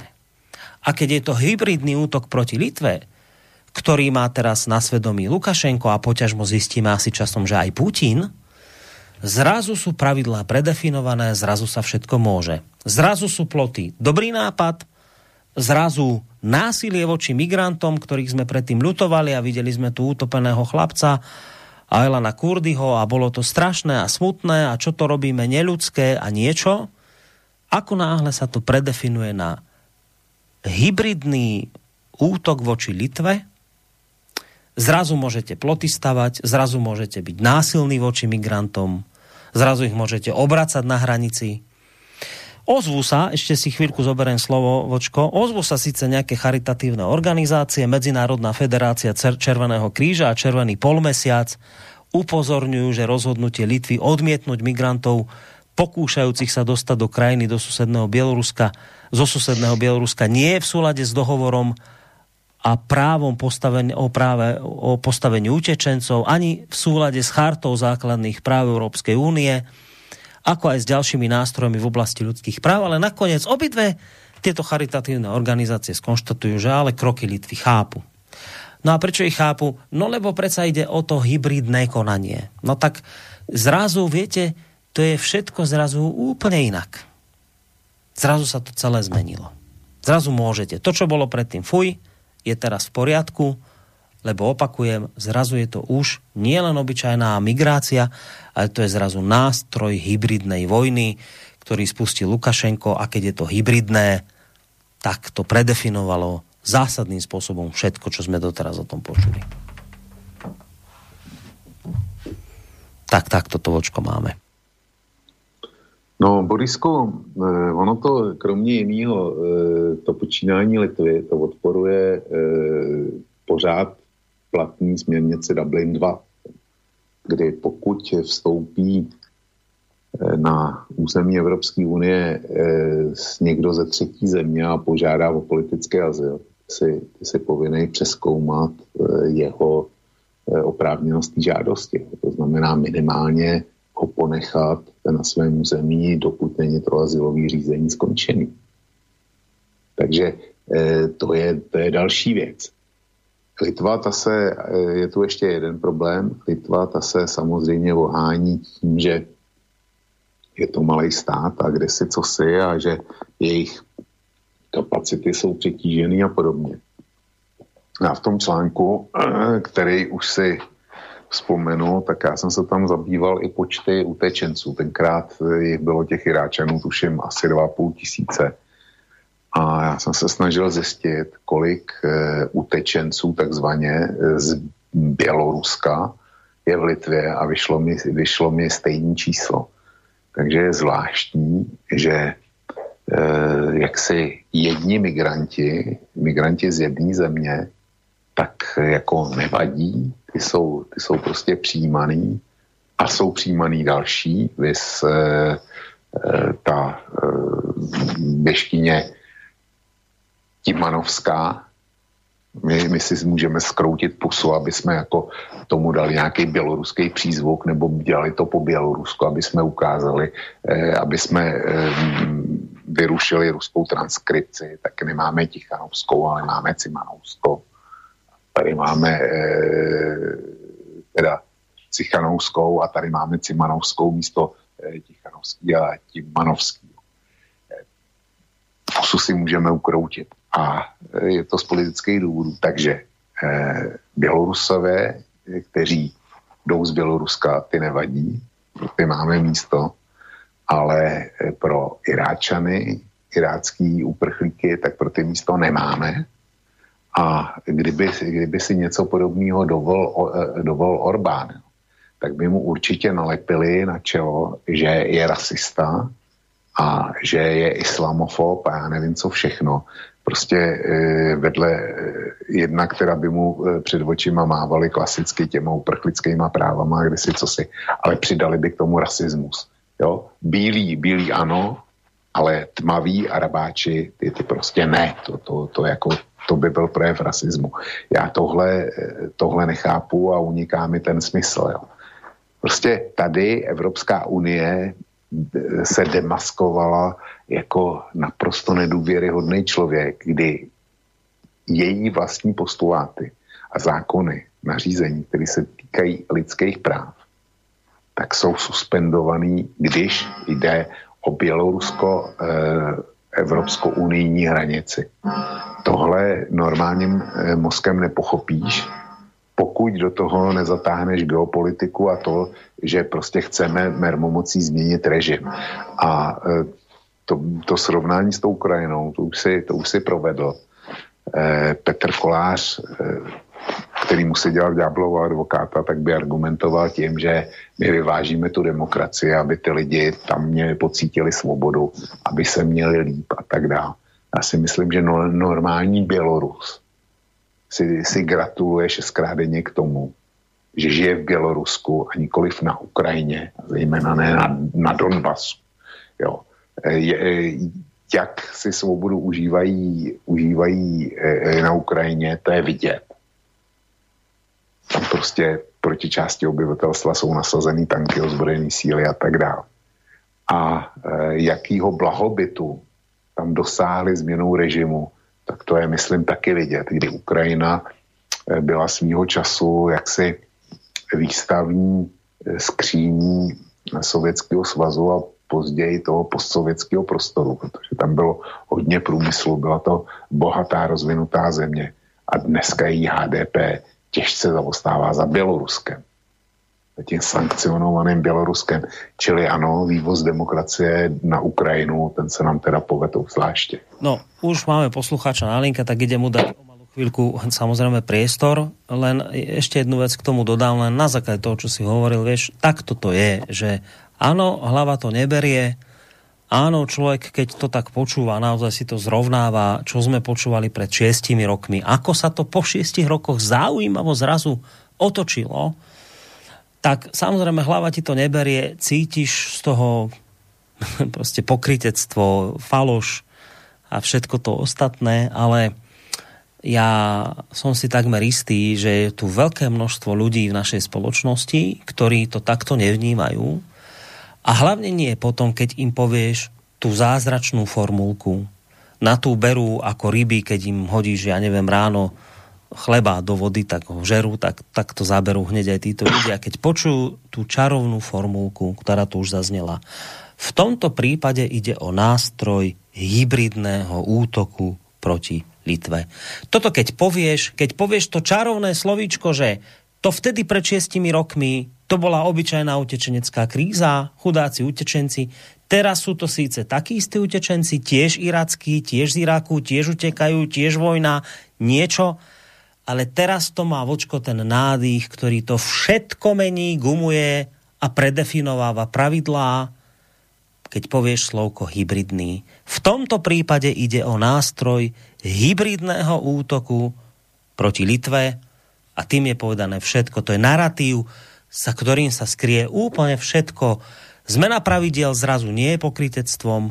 To, čo bolo vtedy fuj, je dneska správne iba preto, lebo teraz je to hybridné. Lebo teraz je to hybridná, hybridný útok proti Litve, tak toto slovíčko všetko premení, všetko predefinuje a tvrdím, že v našej aj vo vašej krajine žije obrovské množstvo ľudí, ktorí keď počujú túto čarovnú formulku, tak otočia, zrazu to, čo vtedy kritizovali, teraz chvália a nemajú s tým žiaden problém, lebo slovko hybridný, to je slovíčko, pri ktorom sa oni zresetujú proste. A toto slovíčko funguje na mnohých ľudí úplne parádne. Ale máme poslucháča na telefónnej linke. Dobrý večer. Dobrý večer, Martin na telefóne. Ja si myslím, chlapi, že ste sa na túto celú tému pozreli zle. A poviem vám prečo. Lebo keď začala táto imigrantská kríza v Európe, tak nám všetci hovorili, že ako nás vlastne títo imigranti obohatia, či už kultúrne, náboženský, alebo obnovia náš genofond. No a keď sa na to pozeráme teraz eh, z bieloruskej strany, tak vlastne prečo by Bielorusko nemalo byť tiež obohatené o tieto všetky špecifika, o tieto všetky dobré veci.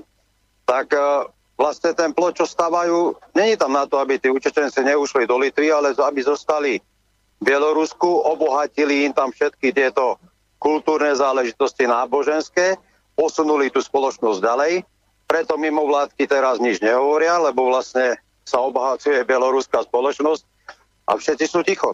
Oni chcú obohatiť bieloruskú spoločnosť o kultúrne zážitky a náboženské.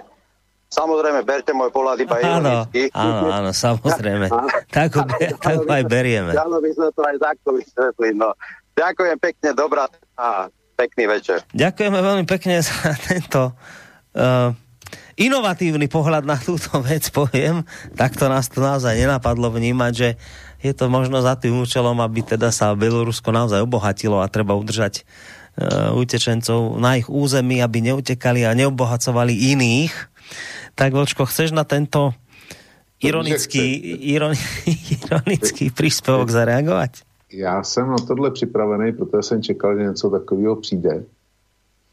Eh, potíž je v tom, že oni ti, kteří by měli obohacovat, tak v tom Bělorusku nechtějí zůstat. Jo. To je první potíž. Ale potom, eh, potom jde o to, že eh, především obohaco, o to obohacení a to rozšíření genofondu, tak na tom by měla mít zájem Litva. Naprosto, naprosto exkluzívně, stejně jako Lotyšsko a Estonsko, protože já mám tady otevřený zdroj, který říká, jak se vyvíjela demografie v jednotlivých zemích, těch pobaltských a e, budu citovat. Jo. V únoru 2012 Litva žilo v zemi ještě 3,2 milionu obyvatel. Především v důsledku migrace za prací do zemí Evropské unie však do srpna 2017, to není čerstvý datum, tak se poklesl počet obyvatel na současných 2,8 milionů. To znamená, že jim ubylo, ubylo 400 tisíc obyvatel. A to je, to je asi na hrubo 13%. No? Od roku 2012 do roku 2017 jim ubylo 13% obyvatel. Lotyšsko. Počet obyvatel v roce 2016 činil 1,96 milionů. E, příznačná je velmi nízká porodnost, 1,17 dítěte na matku, a z toho vyplývající rychlý úbytek obyvatelstva. E, na, mezi lety 89 a 2011 se počet obyvatel snížil o 600 tisíc, to je 22, to je skoro čtvrtina, čtvrtina obyvatelstva. Na tomto poklesu obyvatelstva se výrazně projevuje také migrace. E, migrace obyvatelstva. Čili ty ztratili taky čtvrtinu obyvatel. A to mezi rokem 89 2011. Estonsko. Estonská populace od roku 1990, kdy dosáhla počtu 1,57 milionů klesa. Ehm, počet obyvatel klesl v roce eh, 2016 na 1,32 milionů, čili ty ztratili 20% obyvatelstva. To je, říkám, ty data nejsou nejnovější, já si myslím, že ty poklesy budou, eh, budou ještě daleko větší. Ale v každém případě platí, že z pobaltských zemí, které jsou členy Evropské unie, sdílejí ty evropský, ty nenahraditelné evropské hodnoty, mají tam tu úžasnou svobodu a úžasně eh, prosperujou. Ekonomicky jsou prostě nej, nej, nej. Tak tam masově klesá obyvatelstvo já souhlasím s naším posluchačem Martinem, že tihle by měli mít eminentní zájem vzhledem k úbytku obyvatelstva na tom, aby přijali zejména mladé potentní muže, kteří by je obohatili kulturně, ekonomicky a e, zřejmě i natal, natalitně. Takže posluchač má pravdu, áno. Je potřeba sa na to dívať z tohoto pohľadu. No, dobre, a teraz ale sranda bokom. V každom prípade... Sranda, teda, ak by sme to, dobre, to ale ak by, ak by sme to zobrali aj tak, že teda ide o obohacovanie a teda obohaťme Bielorusko, tak ale bieloruský prezident sa rozhodol, že ďakujem pekne, ja obohacovať sa nechcem. Čiže aká je teraz realita? Realita je taká, že z Bieloruska odíde migrant uh, do Litvy, A Litva teda e, sa rozhodla a teraz už aj Brusel je s tým v poriadku, to už sa k tomu vrácať nemusíme, to je samozrejme niečo iné, lebo je to hybridná hrozba, takže to je úplne iná situácia.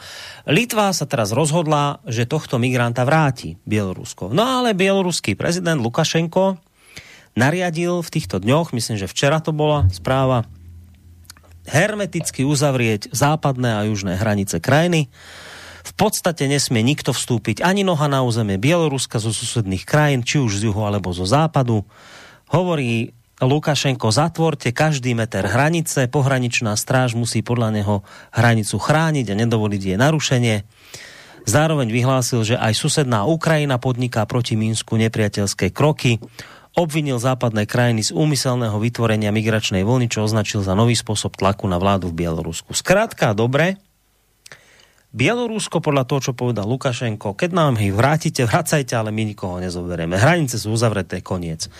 Čo z tohto môžeme vočko očakávať? Teraz naozaj seriózne, vážne, čo z tohto, situácie môže výjsť? Lebo Litva sa rozhodla vrácať migrantov a, a Lukašenko povedal, vracajte, ale v nám ich nevrátite. My sme hranice hermeticky uzavreli, koniec.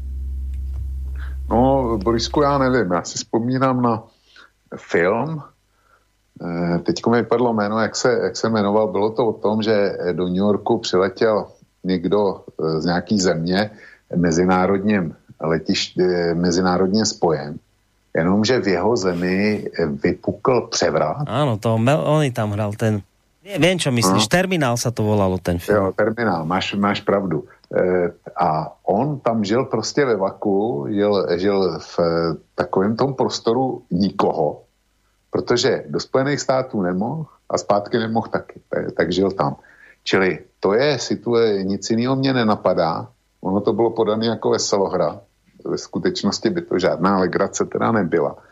A e, něco podobného hrozí, že vznikne v masovějším měřítku na litevsko-běloruské hranici.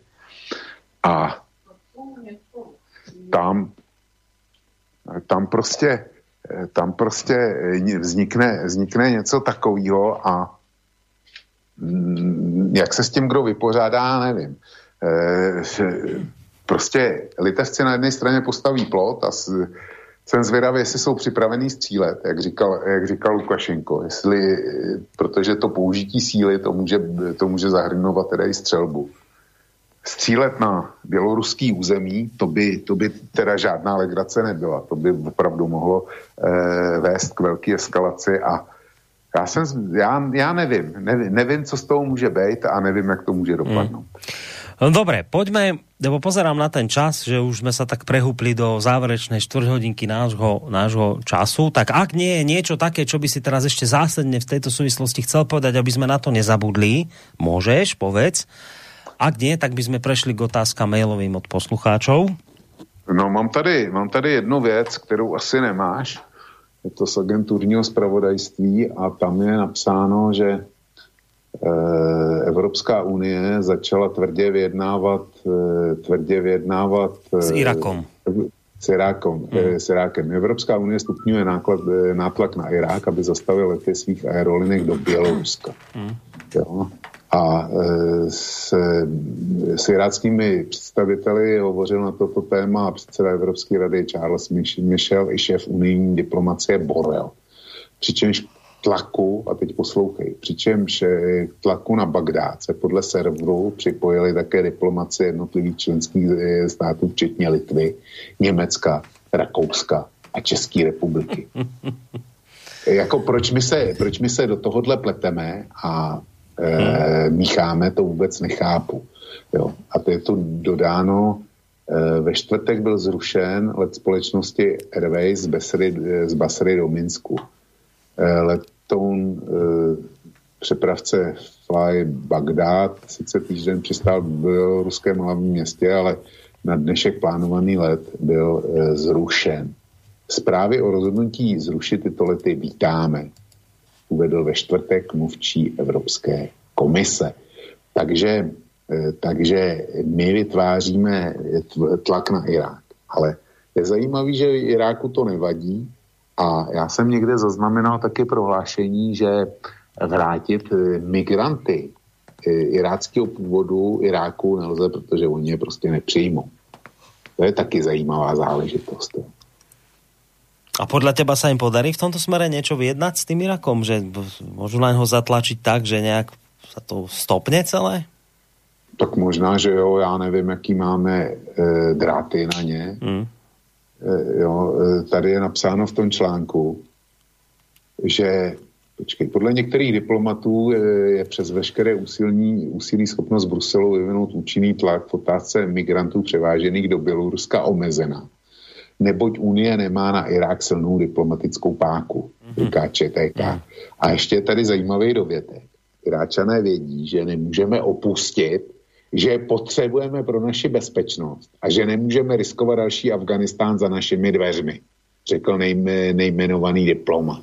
Takže tady máš odpověď, z který tě jde hlava kolem. To máš hlavu jak pátrací balón. Jo. E, Iráčané vědí, že je nemůžeme opustit. Že je potřebujeme pro naši bezpečnost a že nemůžeme riskovat další Afganistán za našimi dveřma.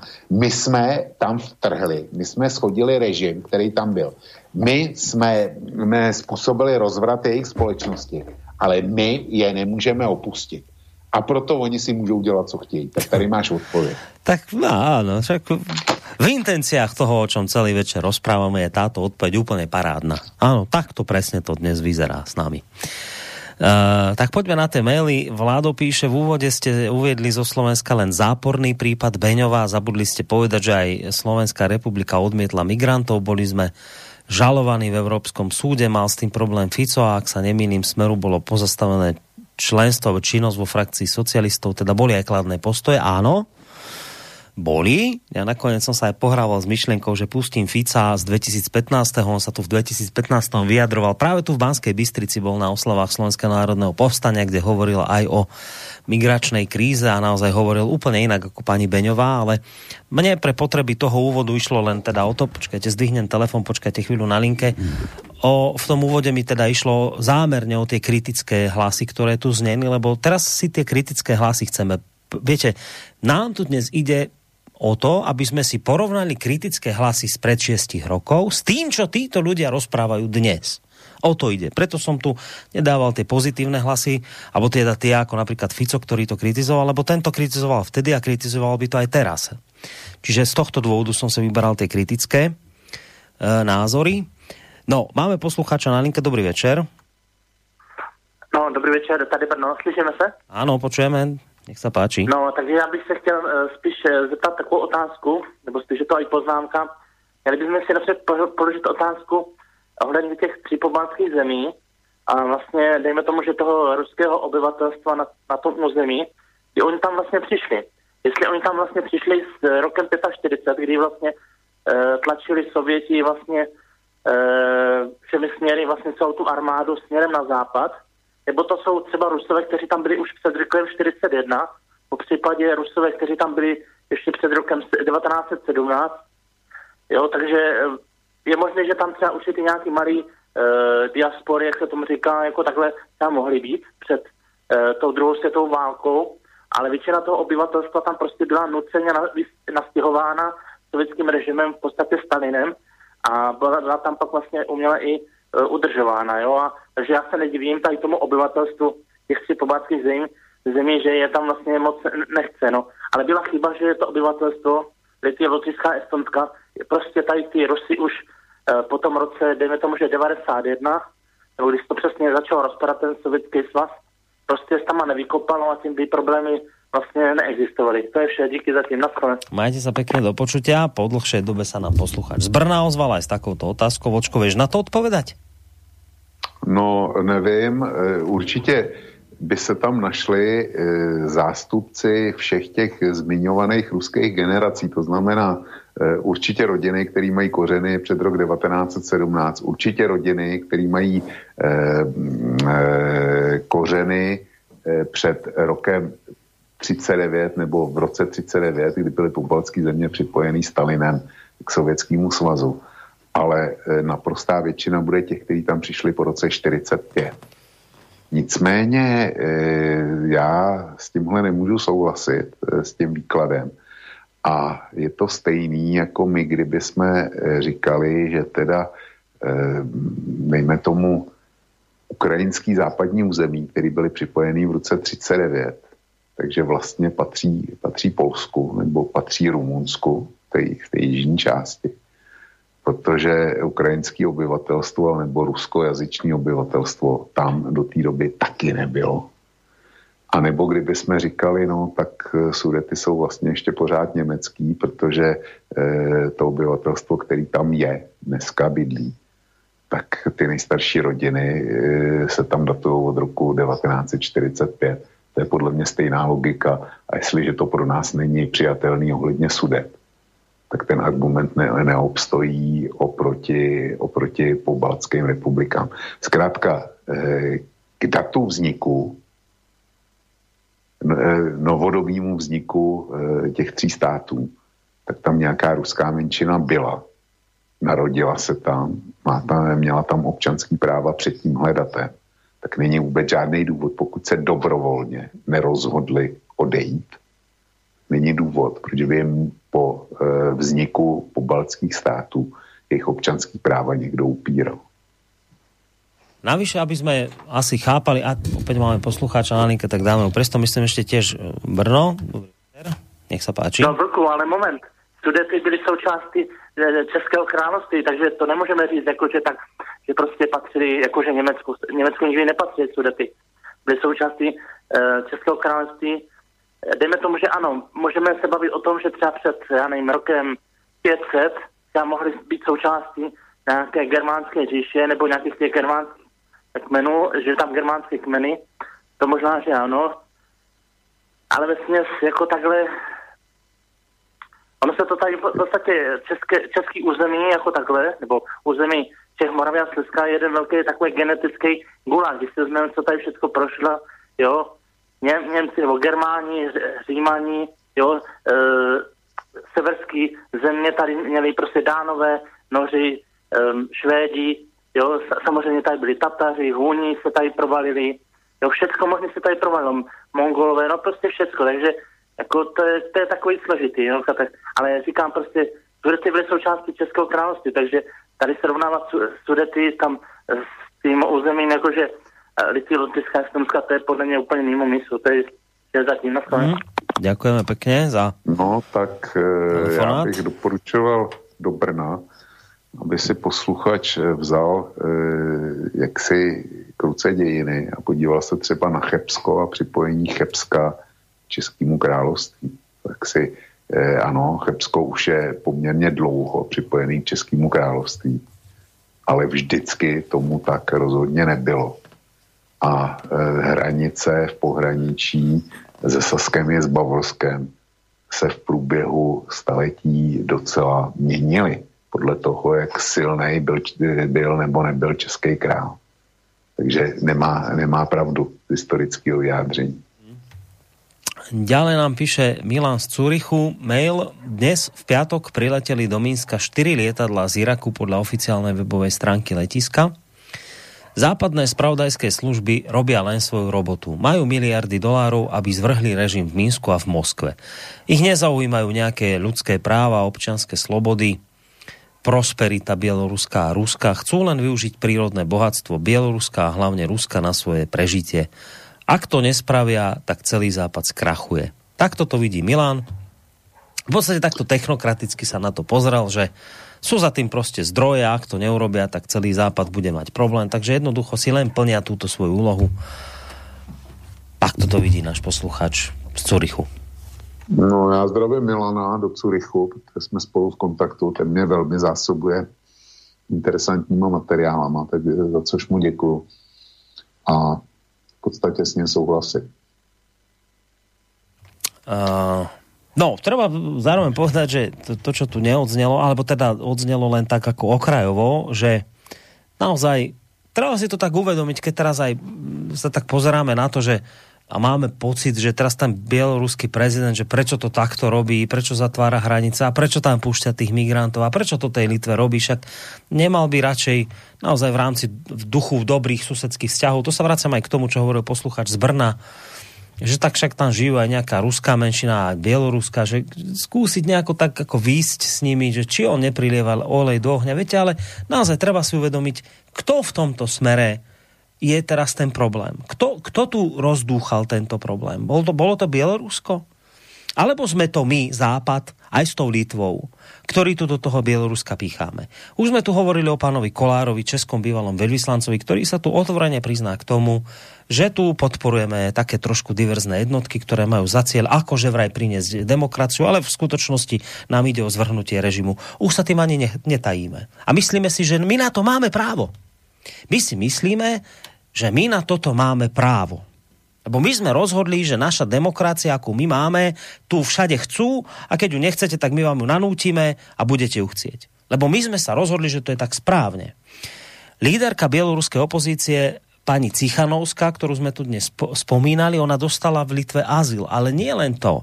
Ona už disponuje statusom oficiálneho zastupiteľstva bieloruskej demokracie a toto oficiálne zastupiteľstvo získala v Litve.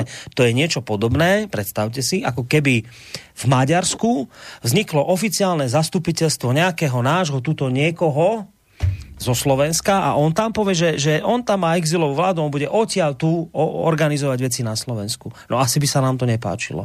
Alebo keby niekto v Nemecku takéto niečo spravil a že to bude teda nejaká nejaké oficiálne zastupiteľstvo e, českej demokracie bude v Nemecku niekde, ja neviem, pri Berlíne sa niekto rozhodne, že tam bude oficiálne zastúpená česká demokracia, no tak asi tiež by s tým vedenie krajiny nemalo, e, teda nebolo by náčené z toho.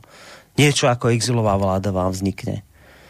Udelenie tohto statusu oznámil litovský minister zahraničných vecí, pričom hovorí, že to je my, Litovci, týmto vyjadrujeme trvalú podporu obyvateľom Bieloruska, ktorí sa usilujú o demokratické zmeny vo svojej krajine. A ešte k tomu prizná, citujem, on to prizná, normálne otvorene to povie, Litva začala novú etapu delegitimizácie bieloruského režimu. Oni sa tým netajá, oni nepovedia, že viete čo, nám nejde o to, my chceme len demok, len dobro. Nie, nie. Normálne na, na hlas. My chceme delegitimizovať my chceme delegitimizovať bieloruský režim. To vedenie, ktoré tam je, my sme sa rozhodli, že tam nemá byť a my ho ideme delegitimizovať. A ideme to robiť tým, že u nás bude sídliť, tu práve v Litve u nás bude sídliť oficiálne zastupiteľstvo bieloruskej demokracie.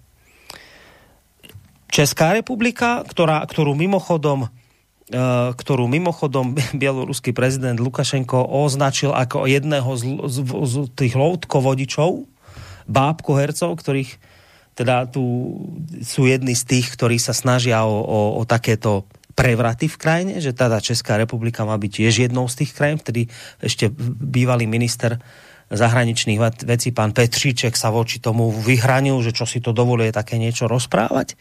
No tak teraz už majú v Českej republike nového ministra zahraničných vecí a ten teda dlhodobo hovorí, že podporujeme to, aby Bielorusi mohli sami rozhodovať o budúcnosti svojej krajiny v slobodných a férových voľbách.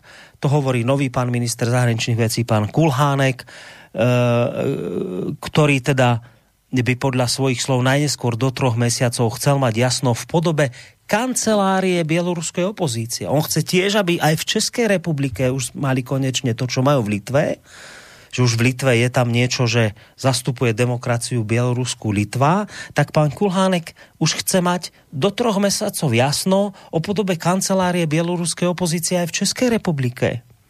A citujem, samozrejme zvažujeme a riešime modality zriadenia kancelárie bieloruskej opozície, ktorú si želala bieloruská opozičná politička pani Sviatlana Cichanovská, keď tu bola, povedal Kulhánek. Takisto uvádza, že Česko príjme 80 prenasledovaných bieloruských študentov, to je milé, dobre, príjmite.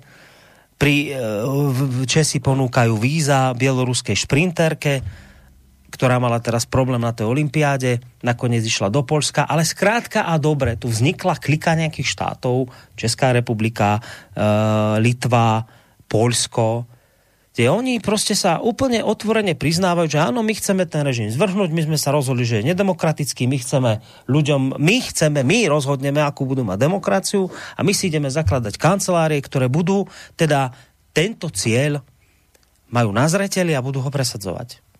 A teraz úprimne, má právo sa na toto Lukašenko naštvať alebo nemá právo? Čo má, čo má teraz spraviť ten Lukašenko, keď toto vidí, že sa mu deje?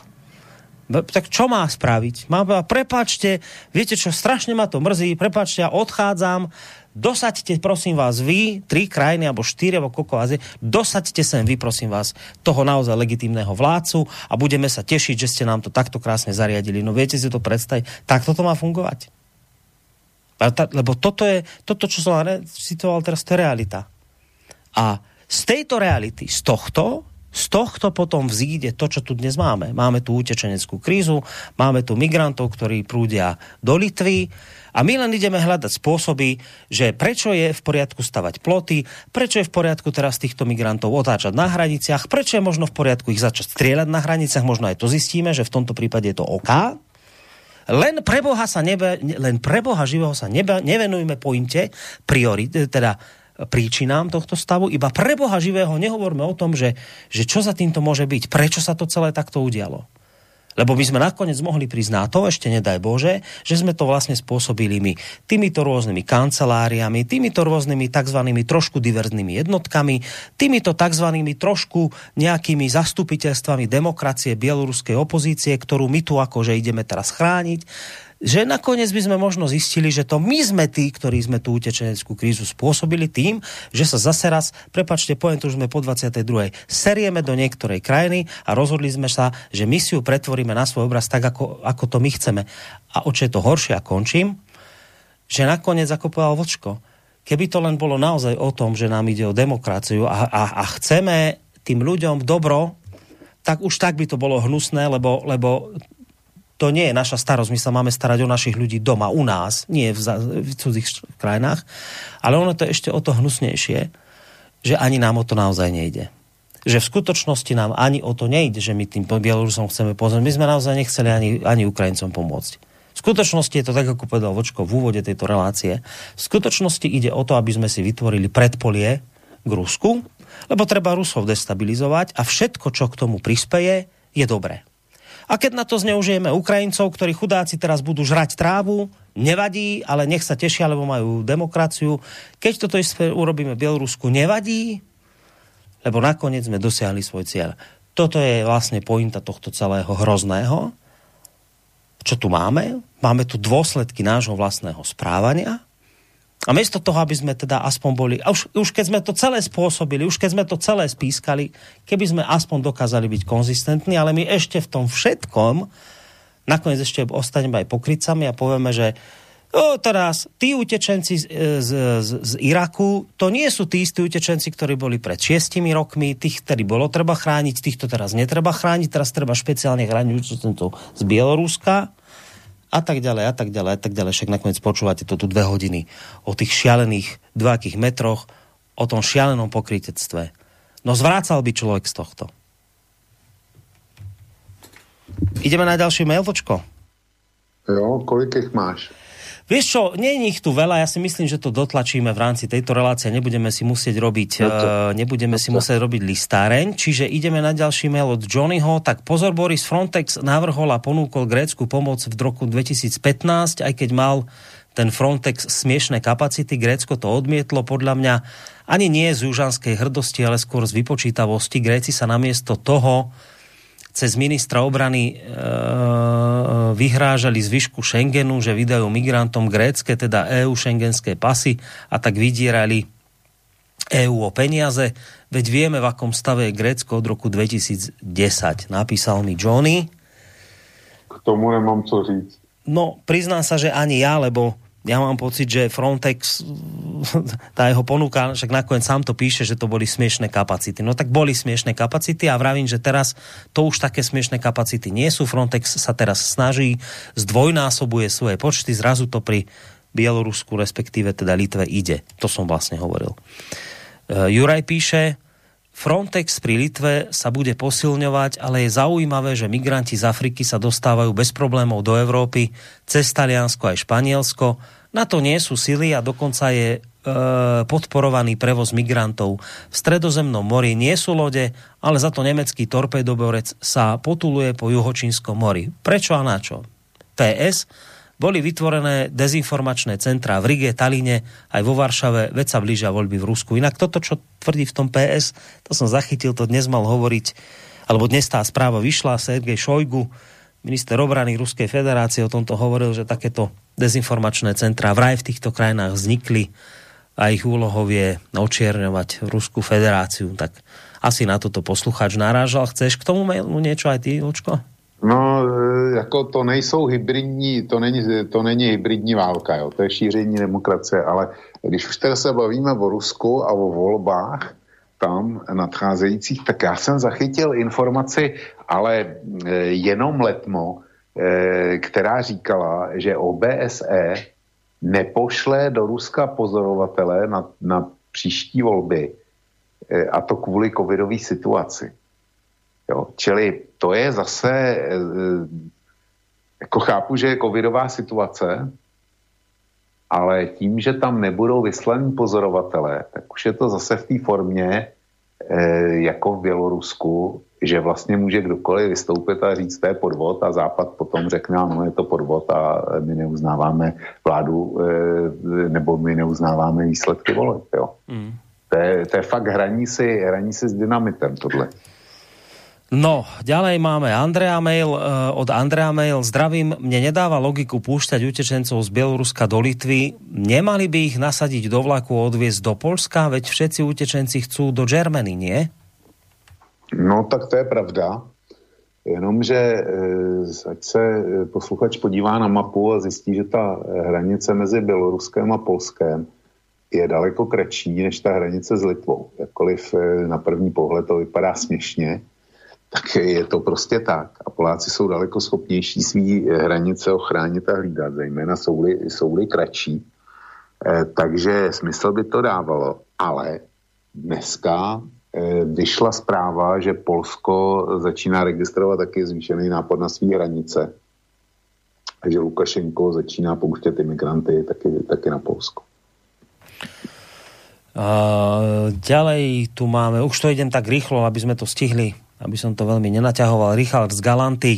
Dobrý večer, prajem do štúdia. Dnešná relácia by sa kľudne mohla nazvať pokrytectvo Európskej únie. Opäť je to len o tom, že krajiny, ktoré si robia svoju vlasteneckú politiku, ako Rusko, Bielorusko, ale napríklad aj Maďarsko, a nepod, nepodrobia sa diktatúre EÚ, treba na nich aplikovať pojem hon na čarodejnice. Veľký podiel viny na tom majú nielen samotní predstavitelia členských štátov EÚ, ale hlavne tí vychýrení strážcovia demokracie, a to naši objektívni v úvodzovkách mainstreamoví zapredaní prestitúti, keby tieto pokrytectvá čestne okomentovali a prskali dennodenne priamo do očí politikom, ľudia by získali pravdivý obraz o morálke politikov, lenže hypotéka, teplé miesto, stabilný príjem a nekonfliktné pracovné prostredie je silnejšie, silnejšia okova na členku ako čisté svedomie a neuplatnosť novinára.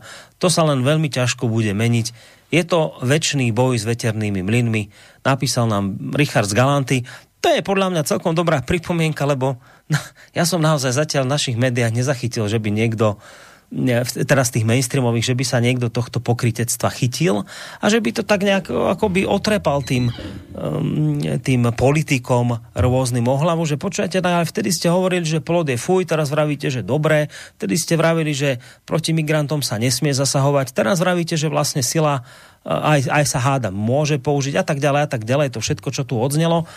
Ja teda som takýto článok zatiaľ nejak nezaznamenal v našom mainstreamovom svete. Čiže nemá to kto momentálne tým našim politikom tieto dvojaké metre z tohto sveta mainstreamového pripomenúť. Aspoň teda u nás na Slovensku je takáto situácia, čo som ja sledoval. Možno mi niečo uniklo, ale neviem o tom, ale neviem, ako je to u vás v Českej republike. Vočko. Úplně stejně, no. Borisku, tohle, tohle je, e, u nás to tež bledě modrým. Jo. Stejný postup. A Vidím, že nám zvoní telefón, ale nebudem už dvíhať telefonáty. Už len dobehneme maily, máme tu posledných 5 mailov, takže týchto, tieto prečítam, tým pádom reláciu ukončíme a potom vlastne budeme musieť robiť listáreň, lebo to už by sme mali máličko mailov na listáreň, čiže píše nám Ladislav. Dobrý večer, pokúste sa trasovať cesty utečencov do Bieloruska. Ďakujem. To, no, nevím, co, je tím, co je tím myšleno. No. To, existuje Flight Radar, nebo jak se, jak se ten web jmenuje, tam eh, pokud možno, všechny civilní lety jsou tam určitě monitorovaný, protože eh, podle transportérů eh, jednotlivých letadel, no tak stačí se tam podívat. To jako nic dalšího trasovat netřeba. To ani, priznám sa, že ani ja tomu nerozumiem, že čo sa tým myslí. Tak ďalej mail od, od uh, Johnnyho pre teba. Ukrajina po rozpade ZSSR už dávno nebola výstavná skriňa ani tá východná Ukrajina, ktorá bola tzv. tzv. ocelovým srdcom za ZSSR, keď boli výskumná základňa raketového priemyslu a tak ďalej. Oligarchizácia na Ukrajine bola v 90. rokoch oveľa väčšia ako v Rusku a trvá dodnes. Ukrajina na rozdiel od Ruska nemá rezervy nerastných surovín, respektíve má objavené pre fracking po rozmachu v USA a nie je náhoda, že Rusi išli práve na východnú Ukrajinu, kde bola už predtým kopa zelenej rúdy, železnej rúdy a uhlia Najnovšie aj frakčného plynu a ropy stačí si pozrieť prieskumné vrty a mapy e, BP a Shellu na východe Ukrajiny. Rusom v tomto konflikte ide o niečo úplne iné a nie o nejakú ruskú menšinu na Ukrajine. Ukrajina by vedela celkom slušne vyžiť dosť veľa EÚ dopytu po rope, e, využiť, vyživiť dosť veľa EÚ dopytu po rope a plyne práve z východných oblastí. Ja až s podivom, že o tom vlk nevie. Tak toto ti napísal Johnny. No, tak e, Vlk o tom vě, e, protože Vlk nezapomněl na aféru firmy Burisma, což byl společný ukrajinsko-americký podnik. E, jehož viceprezidentem byl syn Joe Bidena. Takže na to jsem nezapomněl. A ty měli koncese právě na východ Ukrajiny, na frakování, čili na to vlk nezapomněl. Ty zásoby není známo přesně, nebo aspoň já přesně nevím, jak velký jsou ty zásoby. Ale když jsem něco četl o tom, že by to krylo spotřebu Ukrajiny, ale že by to bylo něco moc navíc, to nevím. Navíc frakování je obrovská zátěž pro životní prostředí a je otázka, jestli v Evropě si něco takového chceme dovolit, že by si to dovolili ukrajinský oligarchové, tak o tom, o tom nepochybuju ani chvíli ale Rusko určitě na, Don, na Donbasu sleduje něco jiného. Všem nikoliv, eh, nikoliv eh, tyhle frakovací kapacity, protože Rusko má svoje vlastní zdroje klasický a kde dokáže jak zemní plyn, tak naftu těžit pořád daleko levněji, než lze dosáhnout při frakování. Vys to, jak dopadly američtí těžaři, když Saudská Arábie a Rusko zahájili cenovou válku přes, eh, právě přes ropu, aby je odstavili z mezinárodního obchodu. Takže je to způsob dražší eh, a ty zásoby nejsou zase až tak velký, ale Rusové si tam samozřejmě sledují úplně eh, jinou politiku a ta politika je nedovolit scelení Ukrajiny zatím, pokud bude jednoznačně proti Ruska a pokud by eh, po scelení mohla vstoupit do NATO. To je, to je smysl té ruské politiky a já se Rusům nedivím. No, ideme na ďalší mail od Miroslava. To je nielen náš poslucháč, ale zároveň aj náš redaktor, eh, ktorý sa podiela na relácie, na relácii zrkadlenia, ak ste ho nepočuli. Šup, vypočuť, vážení poslucháči. Mail, dobrý večer. E, prvýkrát počúvam reláciu Hodina Vlka naživo, tak mi nedalo, aby som nezareagoval. V podstate sa nedá nič kriticky napísať na to, čo som si vypočul. Možno iba by som doplnil Vlka poprvé. Na fakt, že Turecko púšťa migrantov, by nejaký zvrátený slnečkár mohol povedať, že predsa je to rozdiel, nakoľko Turecko je členom NATO, ale i tu by bola oponentúra v Severnej Afrike organizovali migráciu rôzne mafiánske vojenské teroristické organizácie. Po druhé, ďalší podnet bude trochu odľahčený, ale rád si vypočujem, čo si o tom myslí. E, čo keby Lukašenko vybavil utečencov pred hraničným plotom transparentmi, na ktorých by boli nápisy Mama Merkel ochráň nás pred bieloruskou totalitou a iné heslá, ktoré sa používali pri migrácii z juhu. Ďalej by celé zhromaždenie pri hraniciach natočila Bieloruská TV, ako aj RT, teda Russia Today, ktorá vysiela v jazykoch západných národov. Na záperoch by boli plačúce deti, tehotné ženy a iné srdcervúce zábery, ktoré by sa dali na YouTube. Čo si o tom myslíte, i keď odpoveď predpokladám, e, neviem, čo si o tom myslíte, i keď odpoveď predpo... Aha, tak i keď odpoveď predpokladám. No, tak čo si o tom myslíš, Jožko, že by skúsili takýto takéto no, niečo urobiť. Mě překvapuje, že nás poslouchá kolega a jak si chce pohlížet na tuhle relaci z kritického hlediska. Já bych něco podobného neudělal, pokud si, pokud si eh, pustím jinou relaci slobodného vysílače, tak mě to zajímá. A e, rozhodně bych teda e, o kritickém pohledu nic nepsal, ale budiš. Co si myslím o té o druhé věci? Ano, ještě, ještě k té první. Ano, rozdíl mezi Běloruskem a Tureckem je v tom, že Turecko je členem NATO. A když je to člen NATO, tak v Turánu to, co vytýkáme my Bělorusku, tak Turecka pomínáme a máváme nad tím rukou. Ano, protože to je člen NATO. A pokud jde o ty transparenty, eh, ten nápad není úplně originální. Kdysi v jedné relaci jsem tady mluvil o dlouhotrvajících eh, demonstracích. V souvislosti s Běloruskem jsme měli relaci, kde jsem upozornil na to, že eh, v Bulharsku probíhají demonstrace masově a, a daleko díl než v Bělorusku a nikdo o tom u nás neví. No a e, proč o tom mluvím? Protože tam měli přesně stejný nápad jako kolega. E, tam e, demonstrovali taky před německým e, velvyslanectvím, měli vlajky Evropské unie, měli různý hesla, včetně teda hesla Mama Merkel pomoz nám. Jo, pomoz nám tady nastavit bulharskou demokracii, takže to bylo. A kdyby to, kdyby to Lukašenko udělal, tak by to ničím, ne, ničemu nepomohlo, protože by to automaticky bylo označeno za propagandu a součástí hybridní války. A ako sme si už povedali, slovičko hybridná vojna to je, je kúzelné slovíčko, ktorý všechno ospravedlní. Ktoré všetko aj jednak ospravedlní a všetko vysvetlí. Už netreba nič ďalej vysvetľovať, to je na to najlepšie, že tým je povedané úplne všetko. No máme to ešte posledné maily od Johnnyho, ja teda už vyťahnem len jeden z nich, aby sme to teda nenaťahovali a v tom čase zhruba normálnom do tej 23. skončili.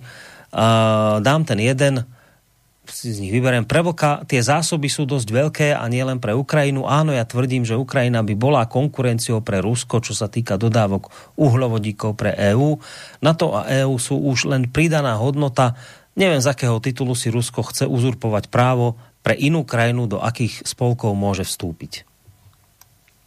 No tak e, Ukrajina frakováním by, by pro Rusko rozhodně žádným konkurentem nebyla je tam, je tam cenový rozdíl, který je, který je naprosto zásadní. Jo. To je, e, Rusové jsou schopní těžit taky od 20 dolarů za barel a to frakování se v Americe e, vyplatí, když cena ropy je aspoň 50 nebo 55 dolarů za, za barel, tak se vy, vy, vyplatí to frakování. Jo. Takže to jsou, to jsou cenové relace, který, eh, který e, mluví za všechno. No a o těch zásobách, eh, kolik do toho má, tak to by jsme asi, každý máme svý údaje. Mně to vychází jinak než, než Johnnymu. A je tam ještě něco? Zapomněl jsem na něco. Jo, proč, proč se Rusko míchá do ukrajinských, do ukrajinských záležitostí? Já myslím, že to byl západ kdo se míchal do ukrajinských záležitostí. Tam byl řádně, řádně zvolený prezident a ten měl, ten měl mandát a ten mandát e, končil velice brzo, já nevím, jestli tam byl rok nebo tři čtvrtě roku do dalších prezidentských voleb. A byl to Západ, kdo, kdo zcela jednoznačně podporoval Eh, demonstranty na Majdanu a poskytoval jim finanční pomoc a já nevím, jakou pomoc a tlačil na, eh, na tehdejšího ukrajinského prezidenta, že nesmí použít sílu jinak, že jo, a potom, potom především, když teda eh, byl tehdejší ukrajinský prezident povolný a tu sílu nepoužil, tak byla, byla vyjednána ministry zahraničí Německa, Francie a Polska smlouva nebo respektive dohoda o tom, jak to bude dál v zemi. To vyjednali s tehdejším e, ukrajinským prezidentem. A výsled e, za demonstranty a výsledkem toho bylo, že ta dohoda nevydržela ani 12 hodin a došlo k násilnému převratu. Takže e, Rusko, jestliže Západ tam kryl tímhle způsobem svoje vlastní zájmy, aniž by měl společní hranice e, s Ukrajinou, tak vůbec se nedivím tomu, že Rusko kreje svoje zájmy. Zejména když eh, první, první dekret té nové násilně instalované vlády byl, eh, byl o tom, že byla zakázána ruština jako úřední jazyk, tak se vůbec nedivím tomu, že Rusko e, začalo chránit zájmy ruskojazyční menšiny na Ukrajině. Takže jestliže Západ mohl tohle, tak Rusové můžou, můžou to též jako Západ. Dobre, no tak tuto v tejto chvíli by sme teda mohli považovať našu reláciu dnešnú za uzavretú. Uh, maily som v podstate všetky minul, ak nerátam teda uh, tam Johnnyho, ktorý viackrát písal, ale nebudem všetky už čítať, lebo už sme v závere, už aj tak sme ten čas natiahli o pol hodinku. Takže Vočko, ďakujem ti veľmi pekne za dnešok. Aj Není za to, že si sa do tejto témy so mnou pustil. Potešením. Bylo mi potěšením, děkuji tobě eh, za moderování a děkuji samozřejmě všem posluchačkám a posluchačům kteří s námi absolvovali tuhle relaci bez ohledu na to, jestli si to dali napřímo, nebo jestli si to dali z archivu. Hmm. Přeju jim pekný víkend, to by taky dobrou noc. Ďakujem ti veľmi pekne, to je Vočko, zakladaj, alebo teda bol Vočko, zakladateľ a prevádzkovateľ internetového portálu KOSA.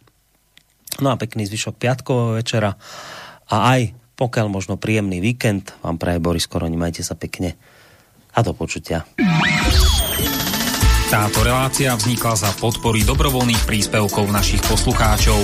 I ty sa k ním môžeš pridať. Viac informácií nájdeš na www.slobodnyvysielac.sk Ďakujeme.